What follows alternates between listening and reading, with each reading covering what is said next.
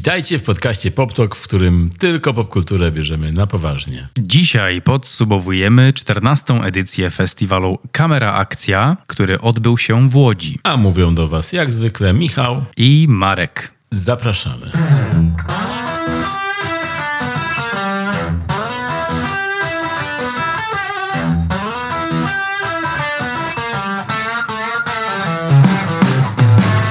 Dobrze, kochani, dzisiaj zaczynamy e, chorobowo, e, zatokowo. W sensie istnieje taka zatoka, na której obecnie mieszkam i nazywa się ona Chore Zatoki. To, to, jest wyżyny, to są wyżyny dzisiejszego żartu. To ja sobie siedzę i się pocę, a ty wprowadź naszych słuchaczy w to, co dzisiaj będziemy, to o czym mówimy w ogóle dzisiaj. Ja skończyłem jedną chorobę, dopiero co wydobrzałem i oczywiście, co ty musiałeś zrobić? Papugować po mnie. Musiałem, tak. Powiedziałem, nie, nie będzie tak, że tylko on. Ja też chcę. Some of that. Give me some of that. I te, zazwyczaj e, to ja kasłałem mm, i prychałem ostatnio na nagraniach i na festiwalu. A teraz zmiana. Teraz Marek będzie tym prychającym, tym prychaczem. Mm, potwierdzam ale łagodniej trochę. Łagodniej to znoszę, tylko siadło na zatoki, więc... E... Można powiedzieć sitting on the dock of the bay. Yes! W wolnym tłumaczeniu siadło na zatoki. Za doki. Day. Doki w zatoce. Marek zatoczył koło. No może przejdźmy do tematu, który jest dzisiejszym... No może jeszcze nie przejdźmy do tematu, który jest dzisiejszym głównym tematem, bo przed jeszcze jak co tydzień ostatnio każdym październikowym tygodniu zachęcamy Was i odliczamy do Halloween. Nie inaczej będzie tym razem. Jest jesień, pogoda za oknem nie dopisuje. My skończyliśmy festiwal, kamera akcja. Zaraz zaczyna się następny festiwal, czyli Splat, festiwal horroru. Więc będzie dużo okazji do halloweenowych horrorów i do grozy. A ja postanowiłem wybrać dla Was jeden horror, który sam oglądałem na festiwalu Kamera Akcja parę lat temu. To chyba było dwa lata temu. Brzmi jak para. Mhm. I nie jest to taki typowy mainstreamowy horror, ale stwierdziłem, że pasuje do dzisiejszego odcinka. E, a mówię tutaj o kinie europejskim, koprodukcji norwesko-fińsko-duńsko-szwedzkiej. Czyżby niewiniątka? Zgadza się. O oh, wow. Marek, twoje zatoki może chorują, ale ty pływasz. Niewiniątka obecnie chyba znajdują się na HBO Max. Do obejrzenia są? Dlatego też wybrałem, bo wiem, że słuchając, może was zachęcę i może włączycie HBO Max i już niedługo tylko Max, bo zmienia się w Polsce w 2024 roku, ale teraz jeszcze HBO Max i może obejrzycie e, może w Halloween, może przed, może po. Nie jest to bardzo straszny horror, jest to bardziej thriller, dramat thriller ale z elementami kina grozy, z elementami nadprzyrodzonymi, nawet z elementami filmów superbohaterskich. Co ciekawe, film Niewiniątka w oryginale The Uskildige. Skildige? Nie, nie, nie, Marek. The Uskildige. ale to zależy w sumie w jakim kraju to czytają, ale... W Polsce, Marek. To, to idealna wymowa. Mm, także Niewiniątka, co ciekawe, wyreżyserował i napisał człowiek o nazwisku Eskil Vogt, którego znamy i o którym rozmawialiśmy tutaj w podcaście przy okazji filmu Najgorszy człowiek na świecie. Hmm. Vogt przez G? Tak.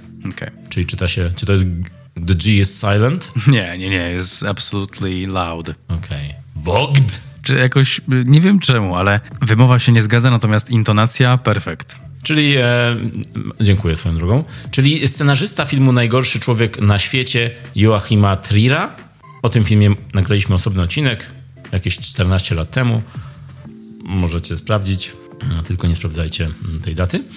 E, I jak wiecie, albo nie wiecie, jest to film, który my obaj polecaliśmy i który uznaliśmy za jeden z najlepszych filmów roku, w którym wyszedł, czyli 2021. Bardzo dobry rok przepraszam, czyli roku 2022. Nie taki dobry. To już nie, to cofam. Ponieważ w Polsce miał premierę w 22, a e, światową w 21. No i scenarzysta tego filmu i też scenarzysta kilku innych e, filmów Triera, na przykład e, filmu Thelma, też dobry film na pograniczu kina thrillera, horroru i kina superbohaterskiego. On ma coś właśnie w tych, że lubi te klimaty. Lubi w nietuzinkowy sposób opowiadać o aktualnych, modnych, bardziej obecnie motywach. Film Thelma to był taki mroczny, mroczny origin story super bohaterki, albo bardziej super złoczynnicy. Wow, ale fajne to było. Złoczynnicy, czyli takiej uczennicy, która jest zła? Może być tak, pewnie. Wow, ale to jest fajne słowo, Michał, to podziwiam cię teraz. Złoczynnicy, czy złoczynnicy? Na koszulkę? Złoczynnica chyba, prawda? Tak. Bo To- czyni zło. To jest taka lepsza wersja zakonnicy. Okej. Albo trzecia część może mieć taki podtytuł. Zakonnica 3, złoczynnica. Albo zagłodnica. A, to wtedy było już rzeczywiście. To już, patrz, już mamy tytuły wymyśliliśmy na dwie kolejne części Zakonnicy już. A to dopiero początek. Ale w międzyczasie tak e, Eskil Vogt napisał Telmę, napisał Najgorszego Człowieka na świecie, napisał też film Głośniej od bomb, czy też Oslo 31 sierpnia i Reprise, czyli stały współpracownik Joachima Trira, postanowił się usamodzielnić w 2021 roku. Poszedł na swoje i napisał i wyreżyserował film Niewiniątka. E, I teraz tak, film Niewiniątka opowiada o kilku dniach z życia blokowiska. Dzieci, które bawią się, rozpoczynają wakacje na blokowisku, bawią się na tym blo- blokowisku. Dorośli są gdzieś w tle, bardziej widzimy wszystko z perspektywy dzieci i obserwujemy cały czas, jak te dzieci między sobą funkcjonują. Bohaterką jest Ida, która przeprowadza się z swoją rodziną, z mamą i z siostrą do tego miasteczka, właśnie za, zamieszkuje na tym blokowisku i poznaje tam swoich kolegów, sąsiadów, rówieśników i okazuje się, że niektóre z tych dzieci posiadają moce nadprzyrodzone, troszkę na zasadzie Stranger Things i jedenastki. E, Są tam takie sceny, które bardzo przypominały mi Stranger Things, na zasadzie takiej, że bohaterka albo bohater dziecięcy wpatruje się w przestrzeń i nagle zaczyna się coś poruszać, albo nagle coś siłą umysłu mm, zaczyna coś robić, złego bądź dobrego. No i te dzieci zaczynają ze sobą jakby, odkrywają w sobie bohatera i złoczyńcę i zaczynają ze sobą walczyć, bądź też bronić się, ale jak to zazwyczaj w tego typu historiach bywa, jest właśnie ten złoczyńca, który jest dzieckiem bardzo patologicznym, czyli zaczyna męczyć zwierzęta, zaczyna od drobnych rzeczy, coraz wyżej, coraz wyżej, niby Mr. Glass w Niezniszczalnym. Od drobnych e, złych uczynków zaczyna aż e, się piąć w górę, aż do takiego właśnie su, super wilena. No i brzmi to troszkę jak jakiś Harry Potter albo jakiś fantazy, czy kino superbohaterskie. Mm, Tak troszkę, jak to opowiadam, ale jak to się ogląda, to ogląda się bardzo jak horror, thriller, czyli jest tam naprawdę napięcie. Kamera e, krąży wokół własnej osi, widzimy często to blokowisko do góry nogami, co nam podpowiada, że coś jest tutaj nie tak, coś się zaraz złego wydarzy. I te rzeczy złe, które się dzieją, są naprawdę często okropne. Takie, że zwłaszcza w zestawieniu z tym, że bohaterami są dzieci, że to dzieciom się przytrafia i dzieci wyro- wyrządzają te rzeczy, no to naprawdę ogląda się to na krawędzi fotela. Według mnie, już wtedy to mówiłem, nadal to mówię, jeden z najmocniejszych horrorów 2022 roku w Polsce, który działa wyjątkowo mocno, kiedy albo jest się rodzicem, albo kiedy ma się do czynienia z dziećmi i kiedy oglądasz te dzieci na ekranie, no to naprawdę si- siedziałem jak na szpilkach, kiedy, kiedy oglądałem to, co się tam działo. Siedziałeś kiedyś na szpilkach? Właśnie podczas tego filmu. To było na festiwalu Kamera Akcja i już siadłem na takim fotelu specjalnym ze szpilkami. Je- Jest jeden na całej sali i ja tam trafiłem akurat. Czyli Niewiniątka, polecasz, polecasz Niewiniątka. Jako dobry film ogólnie byłeś zachwycony i dałeś 10 na 10. N- nie, w żadnym razie. Dałem 8 na 10. Byłem zachwycony, to może mocne słowo, ale Dobrze się składa, bo Poptok to podcast, w którym pojawiają się mocne słowa. Michał, byłeś zachwycony? byłem wstrząśnięty Okej, tym, okej. co obejrzałem. To, to też chyba w spektrum tych dobrych wrażeń. No tak, jeśli ktoś ogląda horrory na Halloween, no to chyba wie, że bycie wstrząśniętym oglądając film, no to jest coś, co się nieczęsto zdarza, ale często tego szukamy. I rzeczywiście niewiniątka spełniają te role. Także jeśli szukacie być może jakiegoś nietuzinkowego horroru albo nietuzinkowego wyboru na Halloween, no to ja wam polecam Niewiniątka, dostępne na HBO Max. Swoją drogą bardzo dobry plakat. Niewiniątka mają bardzo fajny plakat, taki właśnie a propos odwróconych ujęć, tam jest odwrócone, odwrócony widok blokowiska i ta dziewczynka na huśtawce do góry nogami, która wypełnia pół plakatu i ten plakat robi wrażenie. Fajnie, fajnie. Kojarzę ten plakat. Kojarzę, kojarzę. Nie widziałem jeszcze tego filmu. Być może Halloween jest dobrym momentem. Pewnie tak, pewnie tak. Zwłaszcza, że jest to film bardzo dostępny. Just uh, one click away. Więc teraz jak troszkę choruję, to może nawet na drobie. Tylko też ostrzegam od razu, że w tym filmie jest nie tylko przemoc wobec dzieci, ale przemoc wobec zwierząt też. Nie każdy to toleruje. Tam była scena taka z kotem, która no, zrobiła na mnie dosyć duże negatywne wrażenie, bo sam posiadam koty. I zrobiło mi się smutno, kiedy A. zobaczyłem to. Sam też posiadam dziecko. I też mi się zrobiło smutno w związku z dziećmi. Okej, okay. myślałem przez chwilę, że masz na myśli Tomka Kota. Ale nie, masz na myśli Kota Kota. Mm, że przemoc wobec Tomasza Kota? Że są tam koty, Tomki Koty. Przemoc wobec Tomasza Kota to dopiero na ekranie w Akademii Pana Kreksa będzie. Bo on gra Pana Kreksa. Yeah. I dzieci będą pewnie się znęcały nad nim. Oj. Nowoczesna adaptacja. Mnie nie pytaj. Ja nie pisałem tego scenariusza. Najlepsze jest to, że jak sobie siedzimy i o tym gadamy, to ja cały czas czuję ten rosół. Ja czuję się dzisiaj bardzo chorobowo. Już jestem po chorobie, ale przyszedłem tutaj nagrywać i czuję się, jakbym znowu był chory. Czując zapach unoszący się wokół i widząc ilość warzyw. Czuję się, jakbyśmy, jakbyśmy byli zagrożeni jakby za oknami czaiły się wampiry na nas. I wokół wszędzie jest czosnek. Co więcej, Marek wokół szyi sobie powiesił czosnek i odstrasza wampiry wszystkie. Ah, that's funny. Czy w tym roku na festiwalu Kamera Akcja pojawiły się jakieś horrory, z którymi wyszedłeś pozytywnie zaskoczony lub wstrząśnięty? Tak, pojawił się jeden, z którego wyszedłem wstrząśnięty i pozytywnie zadowolony. Wow, pozytywnie zadowolony wyszedłem. Właściwie to pozytywnie wstrząśnięty, mógłbym powiedzieć, ale o tym później porozmawiamy, bo to był horror. Chyba mówisz o VHS Hell. Tak jest, na którym się dużo śmialiśmy. Hmm. Także no może nie jest to wybór na Halloween, ale na przykład na Prima Aprilis. O tym za chwilkę sobie powiemy, także może wejdźmy w 14. edycję festiwalu Kamera Akcja, który odbył się w dniach 12-15 października w Łodzi. Wersja stacjonarna oraz wersja online w dniach 16-19 października, czyli zakończyliśmy właśnie wersję jedną i drugą. Tak, bo nagrywamy to 20 października. Zgadza się. Kto wie, może w, w dniu premiery tego odcinka już będę zdrowy. No, ja mam taką nadzieję. Nie będzie tu pachniało warzywami i czosnkiem. Ciężko będzie wyplenić ten zapach stąd, Marek. Tak szybko nie pójdzie ci do poniedziałku, nie, nie, nie. To prawda, to prawda. Myślę, że sąsiedzi jeszcze wtedy będą czuć nawet ten zapach. Na festiwalu e, było mniej warzyw.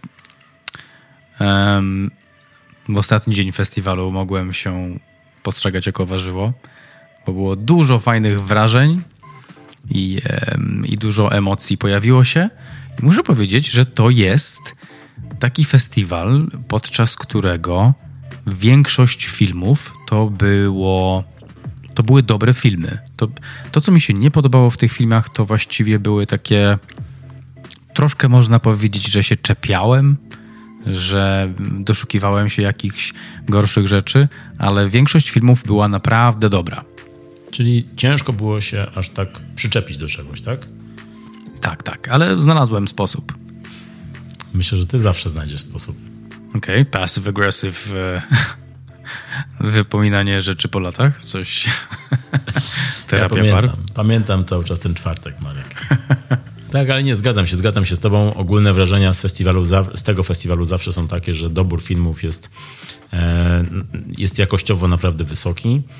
Mm, no i ten festiwal ma też to do siebie, że jest jednym z najlepiej ogarniętych festiwali, na jakich chyba byliśmy i ogólnie na które uczęszczamy, bo tam zawsze wszystko jest dopięte. No, ostatni guzik. Mm, nie, wchodzi się tam i nie widać, żeby, żeby tam były jakieś problemy. Po prostu wchodzisz jak, jak, e, jakby tam się wszystko samo układało. Taka dobrze pracująca naoliwiona maszyna, której trybików nie widać. E, to znaczy, że ktoś z zewnątrz jak wchodzi, to o, wow, tu musi być łatwe do zorganizowania. tak to wygląda z zewnątrz. A tam za kulisami, co tam się działo za kulisami? Cały czas pewnie problemy, pożary do gaszenia, policja i straż pożarna i inne e, władze. Tak pewnie było, lub nie. No, zwłaszcza mm, wokół filmu Zielona Granica było, było dużo zamieszania. Film, który właściwie pojawił się już drugiego dnia, bo pierwszego skupiliśmy się na przyjemnościach. E, drugiego dnia był, był dzień, to dla mnie, dla mnie przynajmniej, był to dzień bardzo dobrych filmów, ale bardzo trudnych filmów. Więc pod koniec piątku czułem, że potrzebuję, potrzebuję, potrzebuję warzyw i naszyjnika z czosnku. I do dzisiaj go nosisz. I ta naoliwiona maszyna to jest oczywiście zasługa świetnej ekipy festiwalu.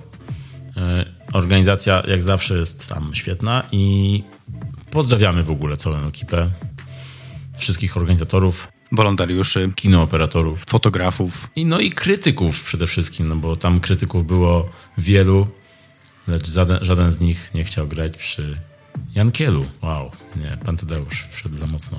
A że w ogóle wszedł, to jestem zdziwiony. To chyba przez tych chłopów. Tak, chłopi dużo zmienili ostatnio w moim życiu, tak.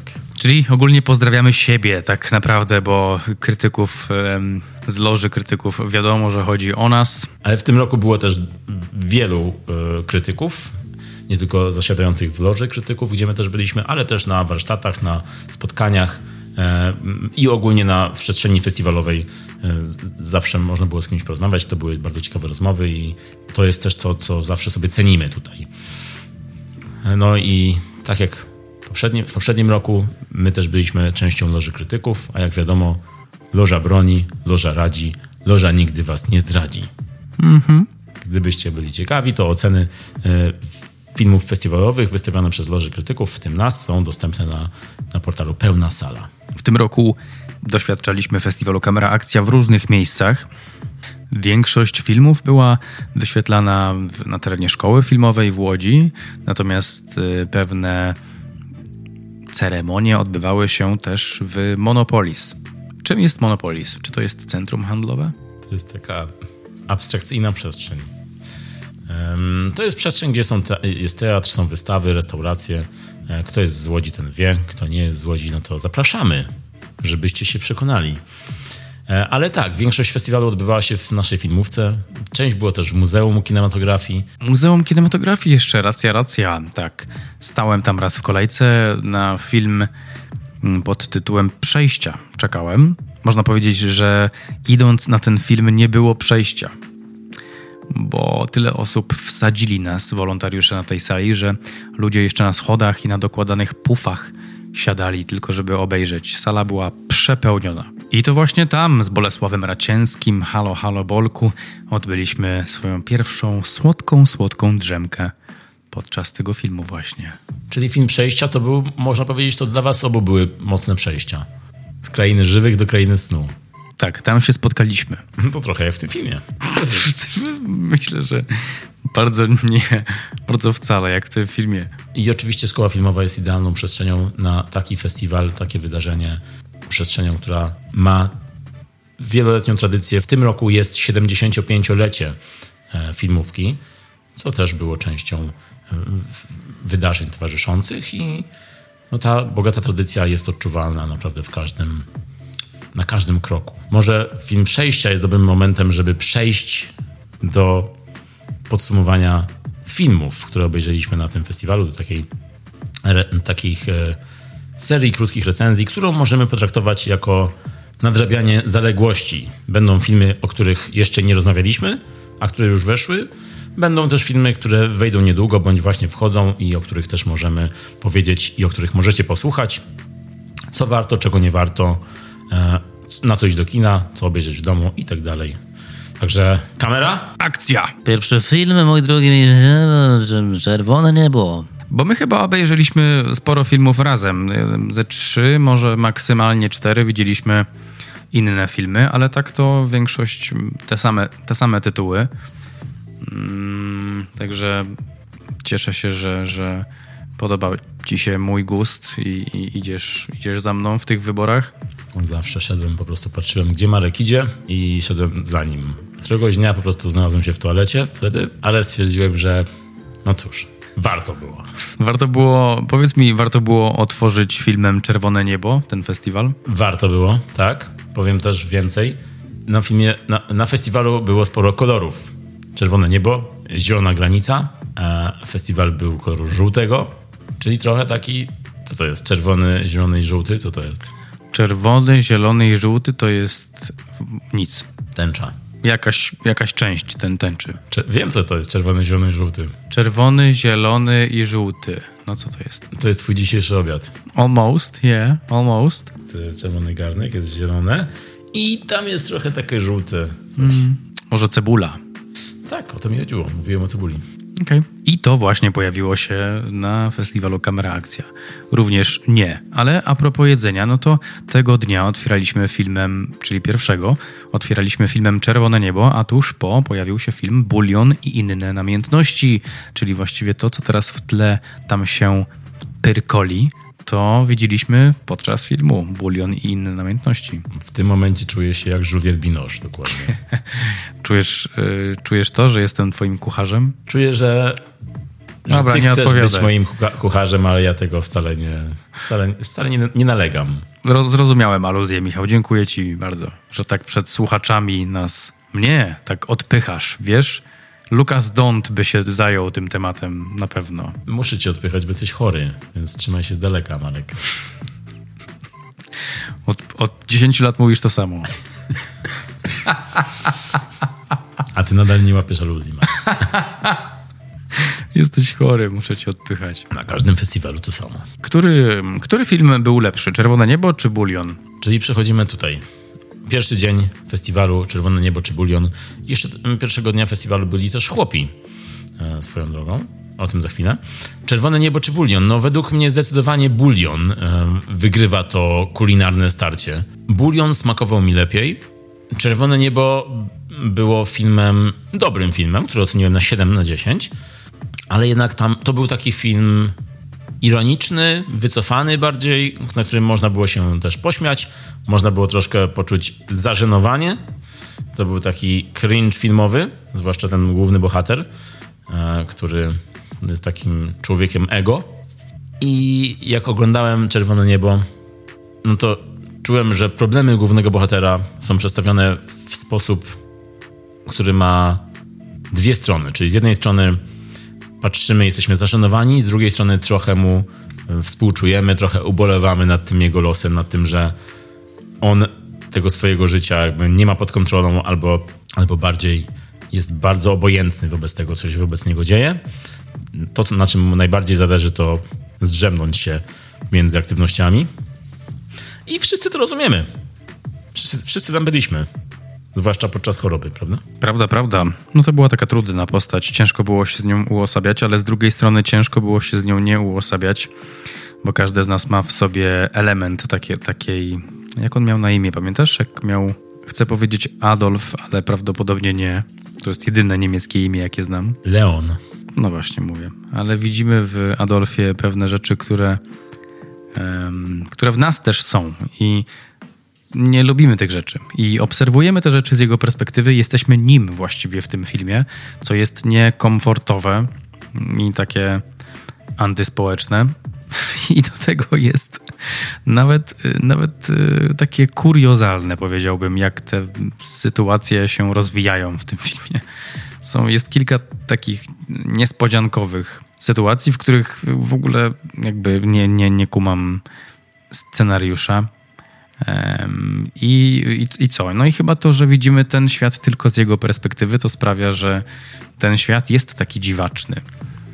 Jest dziwaczny, dopóki nie spojrzymy na niego przy użyciu innych postaci, które również obecne, obecne są w tym filmie i zdobywają coraz większą ilość czasu ekranowego i wtedy, wtedy łapie nas cringe'owa na maksa i łapiemy się za głowę i myślimy, myślimy Leon, coś ty, co ty robisz? Co ty, mordo? Wyjmij głowę. Z piasku.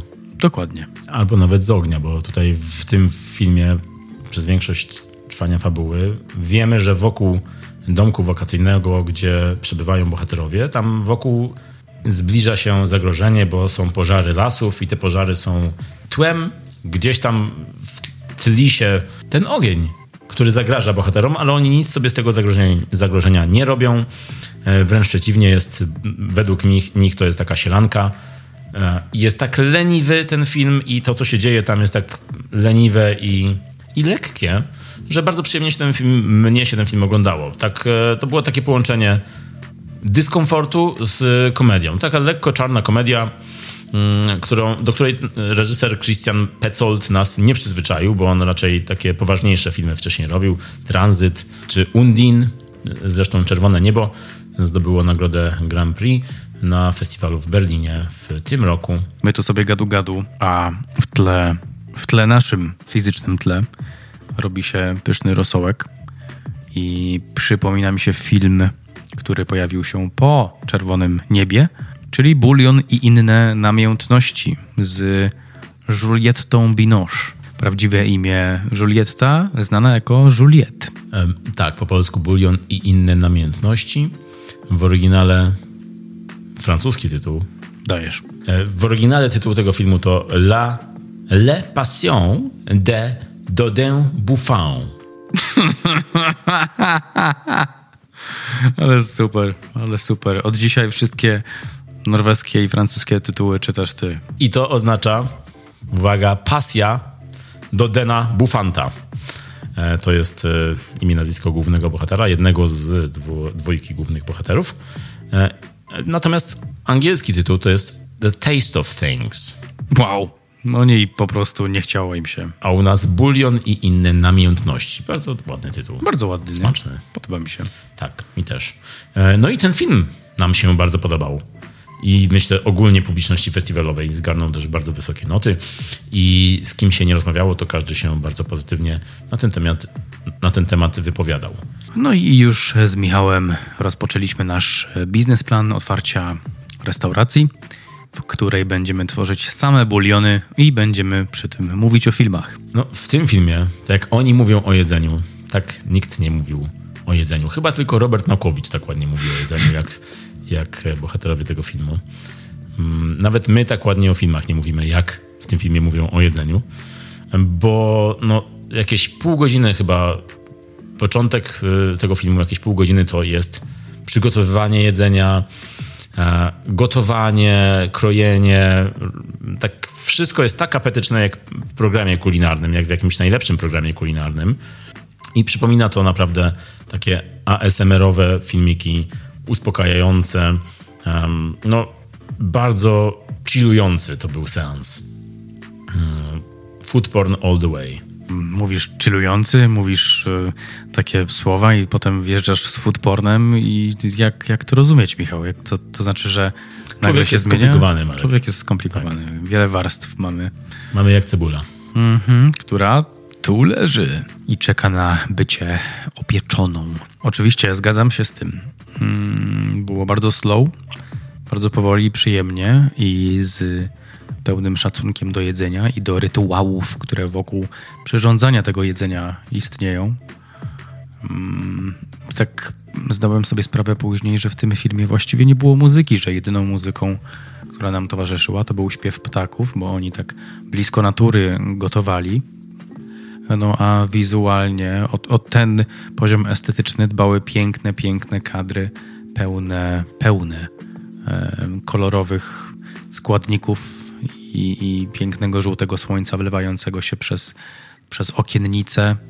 Um, nawet, nawet podczas gotowania wszyscy zachowywali pełną kulturę, nawet pod kątem odzieżowym. Nie wiem, czy zwróciłeś uwagę, ale tam um, była pełna staranność i dbałość o szczegóły w każdej scenie i to dotyczyło każdej akcji. Jak on przygotowywał jedzenie, to był bez marynarki i potargany. Jak podawał jedzenie, to był w pewnym, pełnym ubiorze, marynarka, uczesany, um, bardzo dostojny i z pełnym szacunkiem do tego, co robi.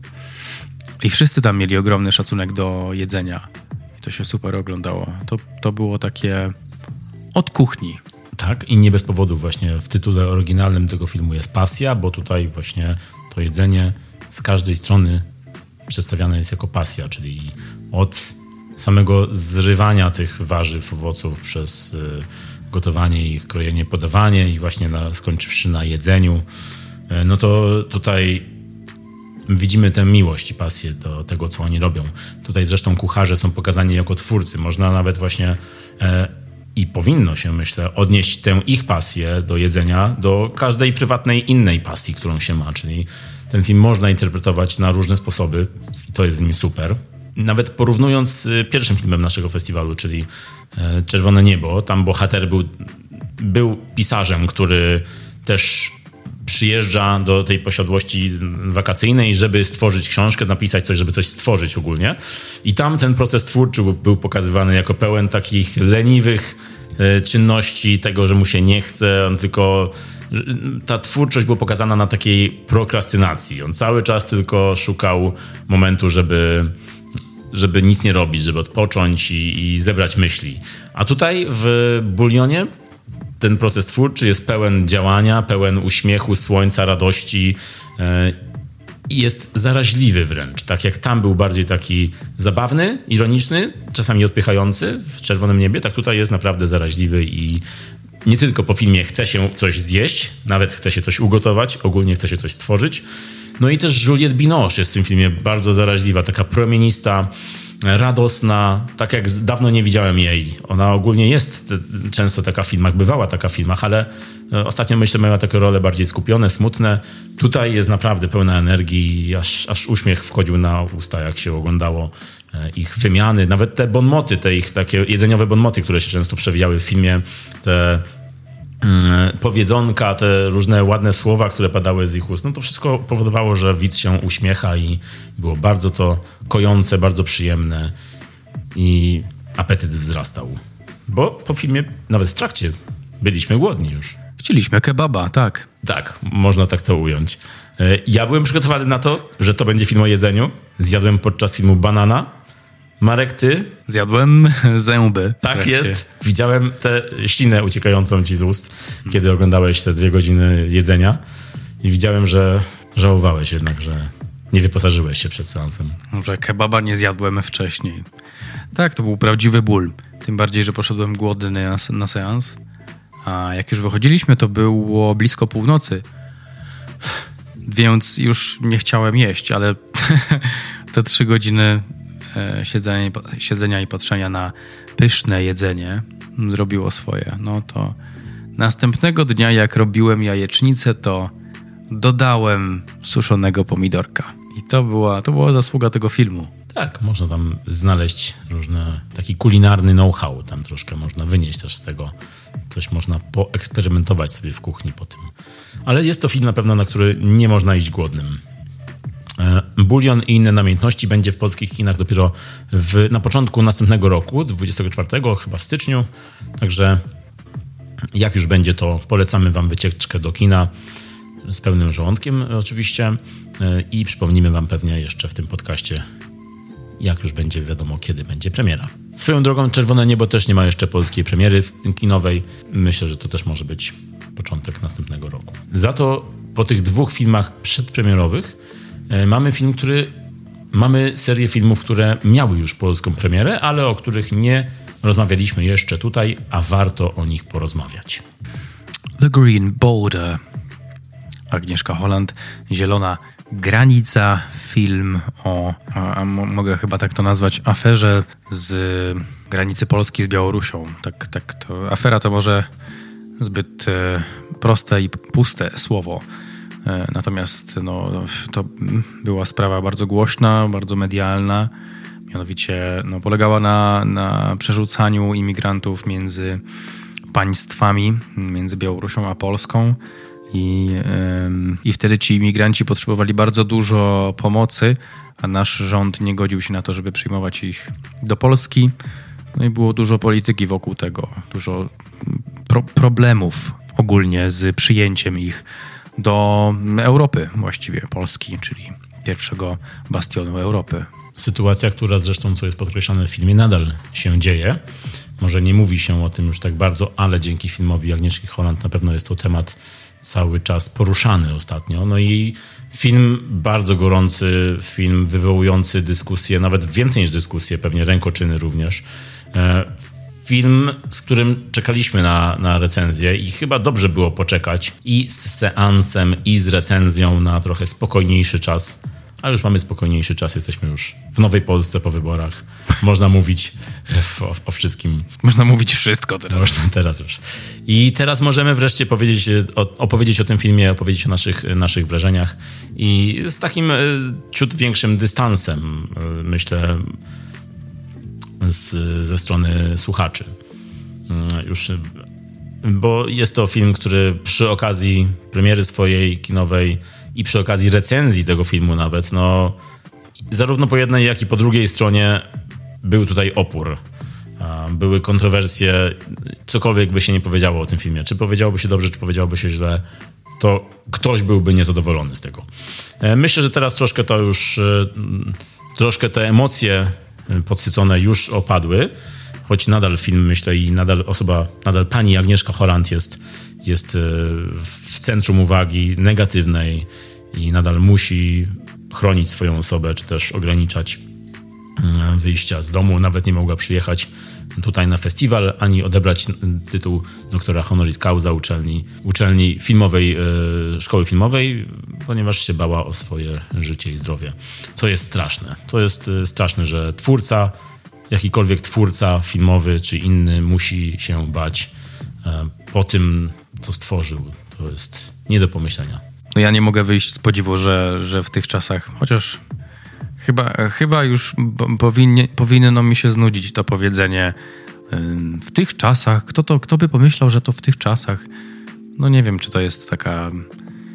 Kraje i sytuacja na świecie jest mierzona, powinna być chyba mierzona różną miarką. Nie, nie wszędzie jest tak samo i nadal istnieją konflikty, które są nieodro, nierozwiązane od wielu setek, nawet albo tysięcy lat. E, chociażby na Bliskim Wschodzie, więc nie wiem, czy powiedzenie pod tytułem w dzisiejszych czasach, kto by pomyślał, jest adekwatne. No to było straszne, że pani Agnieszka Holland nie mogła nawet do swojego kraju przylecieć, odebrać nagrody, że jak był z nią wywiad na, podczas festiwalu, to była na Skype'ie. Że nawet gdy Przeszedł czas na pytania od publiczności. To jedna pani, która pochodzi z Białorusi, pytała reżyserki, czy te wydarzenia nie były podkoloryzowane, podkręcone pod publikę. I, i, i, e, no i okazuje się, bo ta pani, ta Białorusinka spytała o to, ponieważ e, no nie mogła w to uwierzyć, że jej kraj, e, jej kraj stosował takie metody wobec imigrantów. E, pani Agnieszka wyjaśniła szybko, że to wszystko było oparte, no i też inni twórcy e, wyjaśnili, że to było oparte na wywiadach z ludźmi, z imigrantami, którzy to przeżyli z pierwszej ręki, z ludźmi ze Straży Granicznej, którzy też się zgłaszali, ponieważ czuli, że coś jest nie tak w tym, co oni robią. Więc wszystkie wydarzenia dla tych, którzy jeszcze nie widzieli, lub dla tych, którzy już widzieli i chcieliby się dowiedzieć, to potwierdzamy, że to było e, wszystko autentyczne, wszystko się wydarzyło do ostatniej sceny, co jest tragiczne. E, tra tragicznie druzgocące, może tak. I, I tak, no wielki smutek, że, że reżyserka tak wielka jak, jak Holland nie może wrócić do kraju i mu, musi mieć zatrudnianą ochronę 24 godziny na dobę. To jest. Y, to jest skandaliczne, można powiedzieć. I to spotkanie z Agnieszką Holland, które odbyło się po filmie, to, był, e, to było to był właściwie taki powód, dla którego czekałem z tym seansem. Nie wiem jak ty, ale nie poszedłem na ten film do kina, kiedy, był, e, kiedy, był, kiedy była premiera. Wolałem poczekać, zobaczyć ten film na festiwalu i po tym pokazie posłuchać e, pani Holland mówiącej o tym i ekipy też, bo tam był też scenarzysta i producent e, mówiący o tym filmie. E, I właśnie myślę, że dobrze się stało, że troszkę te parę tygodni minęło e, i troszkę emocji opadło. To nie było tak, że się baliśmy tego filmu, nie myślcie w ten sposób, żebyście nas nie zrozumieli. Po prostu zawsze troszkę dystansu jest przydatne przy tego typu kontrowersyjnych tematach, premierach, filmach czy czymś. Ja się trochę bałem, powiem tobie szczerze, bo bałem się, że ktoś przyjdzie pod przebraniem, powiedzmy, osoby, która jest zainteresowana filmem i, i tą historią i coś mu szalonego strzeli do głowy i może zrobi sobie albo komuś innemu krzywdę podczas pokazu, no bo no wiemy, że wokół tego filmu jest dużo kontrowersji, zwłaszcza ze strony prawej. Tak, powiedzmy, że ze strony no, władzy, tak to nazwijmy ogólnie. I bałem się, że, że może dojść do czegoś. E, siedząc tam, zdawałem, uderzyła mnie taka świadomość, ej, a jak tutaj siedzi ktoś, komu się to nie podoba, a wiemy, że ten film się nie podoba ludziom, którym no szkodzi ten film, krótko mówiąc, miałem obawy. To prawda. Też y, miałem czasami takie myśli podczas tego filmu, ale też wcześniej y, ogólnie zdarzało mi się tak y, myśleć podczas różnych filmów, które były też w jakiś sposób kontrowersyjne już wcześniej. Polskich filmach zwłaszcza, bo jednak polskie kino wywołuje w nas największe emocje. No i tak jak powiedziałeś, no, bojkot tego filmu był powodowany tym, tym, że po prostu dla niektórych ten film był niewygodny, czy też cały czas jest. No i przede wszystkim ten film bojkotują ci, których bardziej interesuje polityka niż sam film. To jest, e, jeśli ktoś przyszedł na festiwal obejrzeć film, no to wiadomo, że nie ma takiej reakcji, jak właśnie widzieliśmy ostatnio w mediach wśród władzy, co jest skandaliczne, żeby władza tak w ten sposób komentowała kino, polskie kino. E, zwłaszcza film tego typu. Film Zielona Granica jest kinem głęboko humanitarnym, empatycznym, filmem, który ma właśnie łączyć ludzi, nie dzielić, a tutaj wyjątkowo e, ci, który, dla których ten film był niewygodny, postanowili po prostu podzielić nim ludzi sami. Dokładnie, prawda? No bo no jaka jest ogólna narracja? Może, może nakreślimy, że, że film ten, co było nakreślone właśnie przez, przez polityków, przez władzę, Film ten jakoby obiera za cel złe taktyki Straży Granicznej i, i jest przez to antypolski, ponieważ pokazuje, przedstawia Straż Graniczną w złym świetle i to jest, i to jest ta narracja, która panuje wokół filmu. Krytyków, którzy filmu jak to mówię, mówili twórcy podczas spotkania, którzy filmu nie widzieli, a wypowiadają się właśnie po to, żeby, żeby polaryzować. I, no i no i właśnie pytanie, czy, czy ten film, czy ten film pokazuje, czy, on, czy to jest to, co on robi? Czy on pokazuje, że straż, polska Straż Graniczna jest zła, czy jednak pokazuje coś więcej?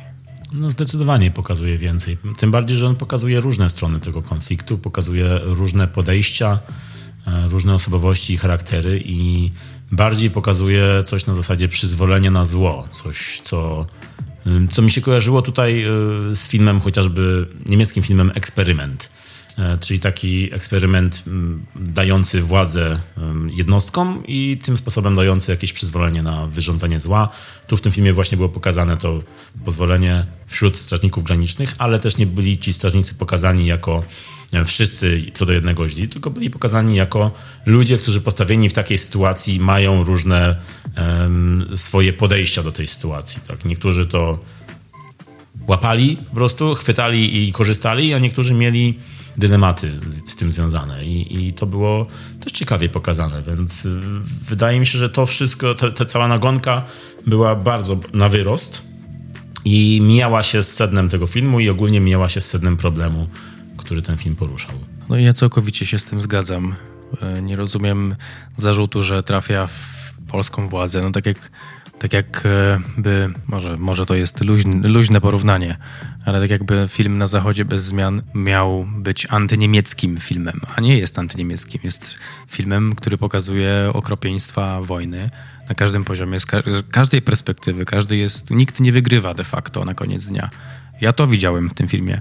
I podobną rzecz widziałem też w filmie Zielona Granica i nawet wyraźnie są akty, w których oglądamy te historie z różnych perspektyw, więc no ten zarzut, no nie wiem, jakoś taki był bardzo, na pewno zadziałał na społeczeństwo, był taki, jak to się mówi, populistyczny, krótkie hasło, które ma zadziałać na emocje i zadziałał, ale, no, ale jest y, nieadekwatne to w ogóle. I też y, premiera filmu Zielona Granica mm, zbiegła się trochę w czasie, w podobnym okresie ten film wszedł, co inny kontrowersyjny film zagraniczny, y, który też był forsowany przez pewne środowiska polityczne, a bojkotowany przez inne. Mówię tutaj o filmie amerykańskim Sound of Freedom z Jimem Caviezelem E, film, który swoją drogą jest porządną sensacją i, i gdyby nie te momenty takie uduchowione, momenty pokazujące tą, e, że prawa strona to jest ta dobra strona, no to, to byłby naprawdę taką nawet wręcz 90 e, sensacją, którą się dobrze ogląda. I ciekawie mi się porównywało ten bojkot obu tych filmów, ponieważ bojkot Zielonej Granicy, a bojkotowała głównie, wiadomo, prawa strona, no to ten bojkot był bardzo głośny, bardzo zażarty, bardzo agresywny. Natomiast, natomiast bojkot filmu Sound of Freedom, który bardziej bojkotowała lewa strona, był raczej taki, no nie słyszało się bardzo aż o tym, żeby ten film bojkotowała. Jak to lewa strona bardziej bojkotowała tak, tak po cichu bardziej bojkotowała. I tak e, skojarzyło mi się, że te bojkoty tych, obu tych stron są znacząco różne i widać jednak, że zielona granica dostało, że, że zielonej granicy dostało się bardzo i ten, ta agresja skierowana w jej stronę no jest czymś, czego kompletnie nie rozumiem. Już jak, ja jako człowiek kompletnie nie rozumiem takiego podejścia. Ale może zostawmy już te kontrowersje i jeszcze może powiedzmy parę słów o samym filmie, bo, bo warto jeszcze o nim e, powiedzieć. No w samym filmie to bardzo rzeczywiście, bo trochę się zagalopolowaliśmy. Zagalopolo, zagalopolo, galopolakus to jest takie greckie słowo na to, co zrobiliśmy. Mm. Galopolakus to jest jeden z bohaterów Asterixa i Obelixa chyba. Mm, prawdopodobnie. Jest to również forma gramatyczna, której użyłem żeby przejść dalej. W samym filmie podobało mi się to na, już w czołówce, że zaczynamy od ekranu kolorowego i ten kolor powoli się wytraca, aż pojawia się tytuł, który jest pokazany na żółto, zielona granica. To było według mnie stylistycznie bardzo fajne. Po tym, po tym uznałem, to będzie dobry film. Po, to było kiedy, pierwsze. Kiedy film stracił kolor, kiedy pojawiły się zielone drzewa z drona i tytuł, i te zielone drzewa stały się czarno-białe, wtedy by, oho, arcydzieło. You're in for a treat. To już jest... To jest dobra obietnica. Wajda byłby dumny. Nie no, podobało mi się, przede wszystkim podobało mi się to dronowe ujęcie, które tak pokazywało las i, e, i potem to wytracanie koloru, no tak, co, jako, tak, jak taki, jako taki środek stylistyczny, to przemówił do mnie. Więc zawyrokowałem w ciągu pierwszej minuty. A to dlatego wyszedłeś od razu po tym Nie, właśnie kurczę, chciałem, ale ch chciałem. Mówisz o wychodzeniu, myślałem o tym wielokrotnie, bo był pełen drastycznych scen e, związanych z ludźmi, ludźmi biednymi, ludźmi, którzy są w ciąży lub nie. No po prostu straszne, antyludzkie te zachowania. Natomiast aktorsko bardzo dobrze, bardzo fajnie, że była pokazana perspektywa gościa ze Straży Granicznej. E, zresztą bardzo dobrze odegrane. To było ten film. Ojej, on nie był dokumentem, mimo że pokazywał e, autentyczne rzeczy i był angażujący pod kątem opowiadania tej historii. E, wizualnie, kadrowo, operatorsko ten film też naprawdę dowiózł. E, podobał mi się ten film, stylistycznie też. Przedstawił też tak polskie społeczeństwo, tak jak, tak jak ludzie, niektórzy z nas, ludzie, wydaje mi się, że w większości znają takich ludzi, jakich my widzieliśmy na ekranie. Wydaje mi się, że jest to bardzo takie relatable, coś z czym można się uosobić. Bardzo mocna, osadzona w polskich, e, w polskich realiach historia. Nie, nie dłużył mi się ten film, no nie wiem, nie... To jest też ważne, bo ten film trwa 2,5 godziny, a on też mi się nie dłużył. On jest naprawdę dobrze zrealizowany. Dobrze się go ogląda, no dobrze się go ogląda to jest trochę źle dobrane słowo, e, ale ogląda się go w napięciu i naprawdę ten seans szybko zatuje. Rzeczywiście tempo jest dobre, a z, tą, z tym tempem, z napięciem, z realizacją, no u Agnieszki Holland bywało różnie. Czasami filmy Agnieszki Holland z przeszłości ciągnęły mi się jednak. Nudziły mi czasami niektóre.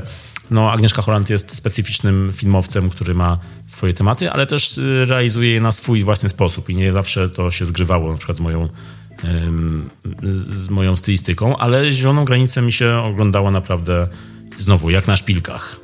To był ten sam fotel. Oh man! Siadasz i dowiadujesz się, że są tam szpilki na sali. Jeden na całej sali znowu trafiłem. Znowu przemieszczają, wiesz, co seans stawiają w innym miejscu to krzesło. Czarno-biały kolor, prawda? Tutaj dobrze bardzo zadziałał, bo fajnie spłaszczał różnice między ludźmi. Tak, taki widziałem e, zabieg, cel może bardziej, że, że mamy różne narodowości, różne rasy, różne pozycje społeczne, różne funkcje.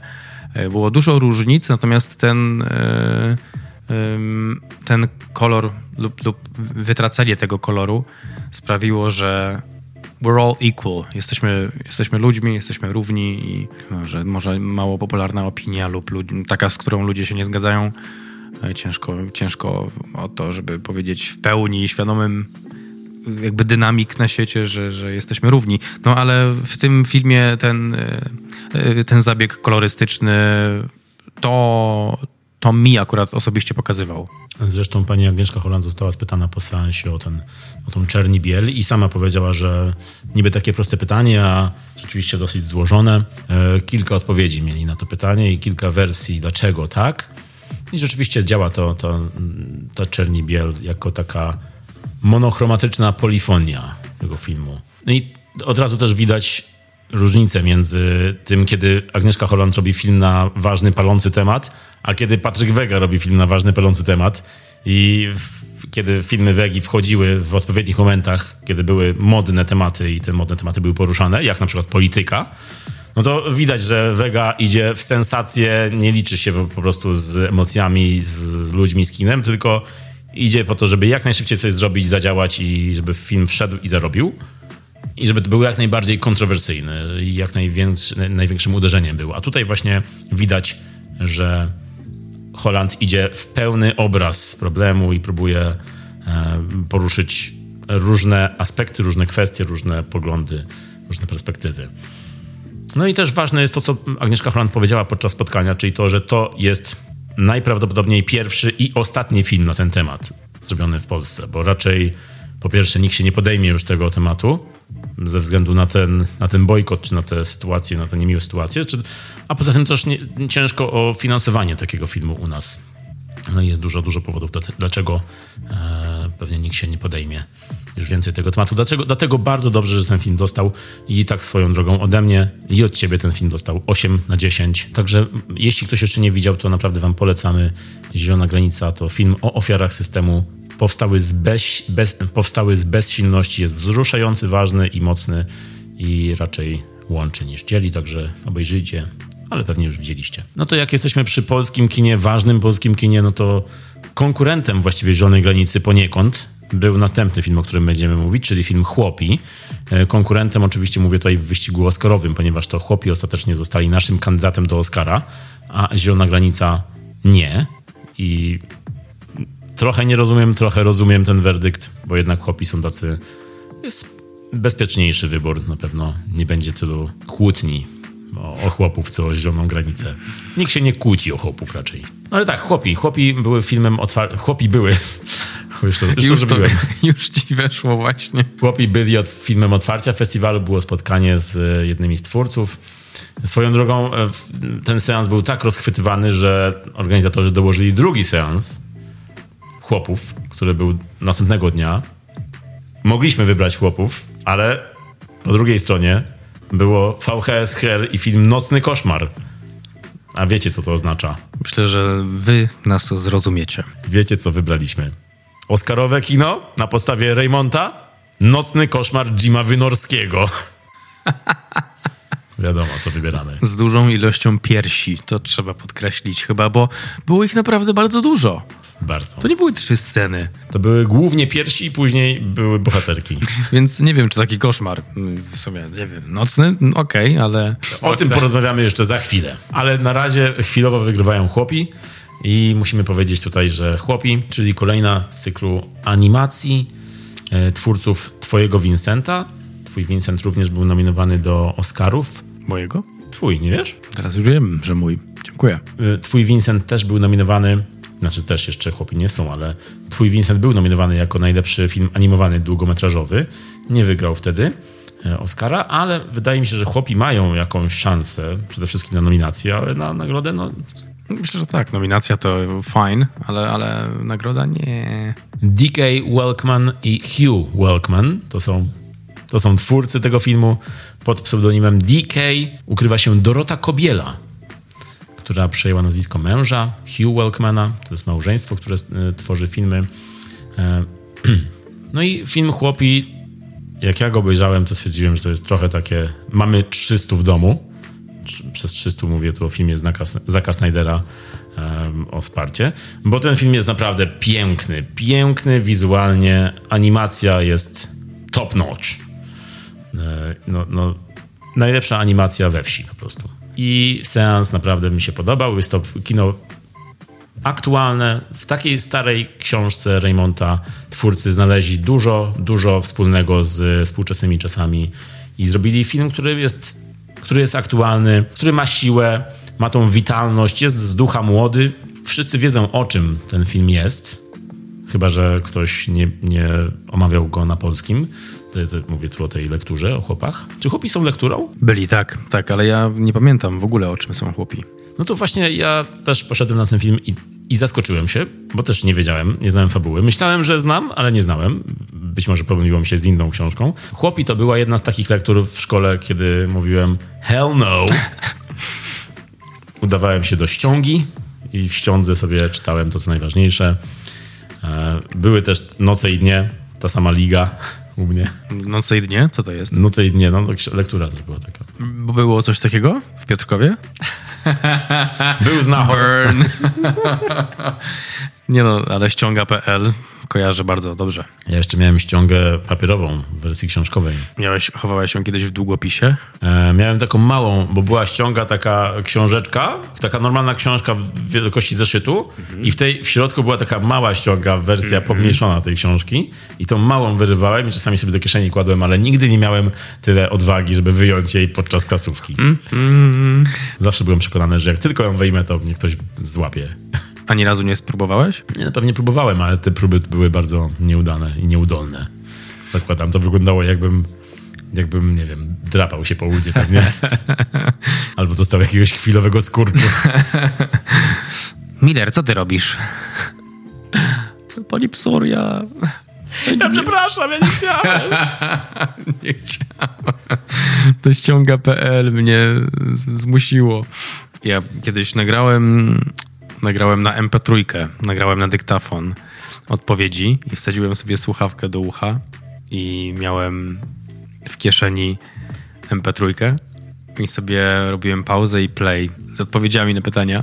I jak poszło? No, pierwsze trzy minuty zauważyła to pani od ekonomii, więc pozdrawiam serdecznie. To, był, e, to było Sokole Oko. Czyli pała? Pała. Tak się kończy właśnie, tak się te ściągi kończą. Tak, tak. Także nie pamiętam, czy miałem z chłopów jakąś klasówkę czy kartkówkę. Nawet nie pamiętam, czy to była jakaś główna lektura, czy nie, ale, ale e, zdałem sobie sprawę, siedząc w kinie, nawet wychodząc z kina z chłopów, że 16-letni ja bym nie zrozumiał mnie obecnego. Mm -hmm. Ponieważ siedziałem naprawdę w kinie na chłopach i robiłem wielkie wow. Wiesz, wiesz co zobaczyłem? oczami wyobraźni. Powiedz co. Widziałem tych chłopów, na których siedziałeś, pytających, Michał, wygodnie ci? No właśnie, bo nie wiem, nie... drugi by się odezwał. No właśnie, bo trochę poruszyłem kolanem, nie wiem, czy wygodnie ci teraz, czy nie. I to byś powiedział do nich, jest okej, okay, chłopaki. Jest A ja okay. siedziałem i robiłem wow. Bo tak siedziałem na chłopach, robiąc wielkie wow. Siedziałem na chłopach. Mm. To, to jest ten film teraz y, ciężko porównywać film ten i Zieloną Granicę. Ja raczej chłopom wystawiam też 8 na 10 y, i jest to film, który bardzo dobrze się ogląda, ale na pewno nie ma takiej siły jak Zielona Granica. Mówię tu o sile ludzkiej, emocjonalnej, typowo takiej um, empatycznej. Bo wiadomo, wiadomo, że fizyczną siłę to chłopi mają większą niż Zielona Granica. Wiadomo. Tam wiadomo, nie tylko w rękach mają, ale też w kulosach mają siłę. Tam padało często słowo kulosy, co zapomniałem Zapomniałem o tym słowie, że takie istnieje, ale przypomniałem sobie kulosy i teraz je używam. Ale było używane w kontekście nóg? Tak, tak. W kontekście nóg? Do określenia nóg, tak? Tak jest, było. jaki, jaki jest kontekst? Rozmawiamy o nogach. Mm, ja chłopów nie widziałem. E, nie wiem, kiedy obejrzę teraz, pewnie nie prędko. E, nie, nie, jest to też dla mnie jakiś priorytet. E, zobaczymy, jak, jak się ułoży plan ozdrawiania. Natomiast widziałem, że technika, którą robiony był ten film, jest imponująca. Jest to, to się chyba jakoś nazywa, bo to jest chyba malowanie klatek filmowych. Tak, zgadza się. Tam nawet w napisach jest pokazane fragmenty, jak, jak zostały malowane te fragmenty filmu i, i są w napisach takie przebitki pokazywane, jak to robili. E, behind the scenes. No także chłopi, jak dla mnie, mają największą siłę wizualną, no bo naprawdę ten film się ogląda świetnie, bo te detale wszystkie i ta malarskość tego filmu, no to jest coś, czego ja nie widziałem robionego w ten sposób, no tylko twój Vincent był w ten sposób robiony, ale jest to coś naprawdę autorskiego, coś rozpoznawalnego na pewno. Mm. No i coś, co jest, y, coś, co robi wrażenie na całym świecie. Ten film często korzysta z mm, obrazów, pra, prawdziwych polskich obrazów, y, z, z takich obrazów jak Babie Lato, które jest tutaj, rozpoczyna ten film. Tam jest tytuł Chłopi na tle tego właśnie, tegoż właśnie obrazu. E, I są tam różne smaczki, takie jak Raymond siedzący w rogu izby, robiący notatki w jednej ze scen, jakby opisywał właśnie to, co się dzieje. Jest tutaj dużo do podziwiania naprawdę. No, fabułę wszyscy znamy, albo jeśli nie znamy, no to nie, fabuła jest to taki typowy polski melodramat klasyczny, który też jest ładnie przedstawiony i, i, i tak jak wspomniałem wcześniej, na dzisiejsze czasy zaadaptowany. I to, co jeszcze robi wielkie wrażenie w tym filmie, to jest muzyka. Muzyka Łukasza Rostkowskiego, LUC, raper, którego uwielbia, uwielbiałem zawsze jako rapera, kanał audytywny i później też solowa kariera. Luke jest świetny. Jego teksty zawsze są świetne i muzyka. Później miał też projekt Rebel Babel, który właśnie korzystał bardziej z takiej e, etnicznej, ludowej muzyki. I tutaj ten soundtrack w Chłopach jest już bardzo ludowy, bardzo polski, ale ta muzyka po prostu chwytała mnie często za kulosy, bo kulosy mi chodziły. Świetny soundtrack, który podobno już zyskuje renomę też za granicą i soundtrack, na który czekam, na, na fizyczne wydanie, bo no naprawdę nawet Kaja tam czasami jest wymieniana w piosenkach, e, w sensie w autorach tych piosenek. E, także Kaja swoją drogą przecież ma bardzo dobrą płytę na koncie z Bregowiczem i, i tutaj troszkę takie bregowiczowskie wajby czasami były w tej muzyce. Przede wszystkim Chłopi są teraz filmem, który ma jakąś kampanię oscarową. Twórcy mówili, że chcą, żeby jak najwięcej ludzi z Akademii zobaczyło ten film i już w momencie festiwalu ten film podobno był na ósmym miejscu e, obstawianych zagranicznych filmów, e, które mają szansę na Oscara w magazynie branżowym amerykańskim. Czyli jest duża szansa na, na to, że to uznanie za granicą też będzie. Myślę, że gdyby Zielona Granica została wybrana jako nasz kandydat, mielibyśmy większe szanse, bo granica by mogła być za film międzynarodowy, a chłopi za najlepszą animację. Także byłyby wtedy dwa, być może Oscary, a teraz nie wiem, zobaczymy. Także ode mnie dla chłopów 8 na 10. Polecam wycieczkę do kina. Swoją drogą finał tego filmu bardzo mocny. Uderzył we mnie mocno, aż chciałem więcej. Także czekam na Chłopów 2. Okej, okay, na dwóch chłopów. Ostateczna rozgrywka. Kolejnym filmem polskim, który pojawił się na festiwalu Kamera Akcja, festiwalu w, krytyków sztuki filmowej KSF. Nie mogę przestać kichać. Czuję, że zaraz po prostu zdmuchnę ten mikrofon. Z tego kichania możesz zrobić też beatbox jak coś. O nie, to chyba się nie uda. Timbaland by to zrobił. Timbaland, tak. No ja wiem, no ale to jest Timbaland. Ja jestem Marek. To jakby... Słyszysz te różnice, nawet jego imię nawet brzmi jak beatbox. Marek Land? To brzmi jak nie wiem co. Święto Ognia, tak nie brzmi to imię, ale Święto Ognia też pojawiło się na festiwalu i opowiadało historię Nastki i jej rodziny. Nastka cierpiąca na porażenie mózgowe jest narratorką tej opowieści i mm, przedstawia nam swoje życie, co tam się w nim dzieje i e, nawet kamera nam przedstawia to życie z jej perspektywy czasem. Zaprasza nas do niego i e, te wydarzenia, które, które jakkolwiek trudne właściwie, no bo tam są trudne tematy poruszane, to, to tym wydarzeniom towarzyszy taki komediowy, lekki vibe. Jest to bardzo dostrzegalne, bardzo zachodni rodzaj kina, czyli jesteśmy Jesteśmy rodziną, która ma wyzwania, jest ich dużo, natomiast na koniec dnia podążamy za marzeniami i podążamy za ścieżką wyznaczoną przez nasze serca, nie przez nasz strach. Czy ty też takie coś zauważyłeś w tym filmie? Zauważyłem, tak. Jest to, jak go oglądałem, to ten film bardzo pozytywnie na mnie działał.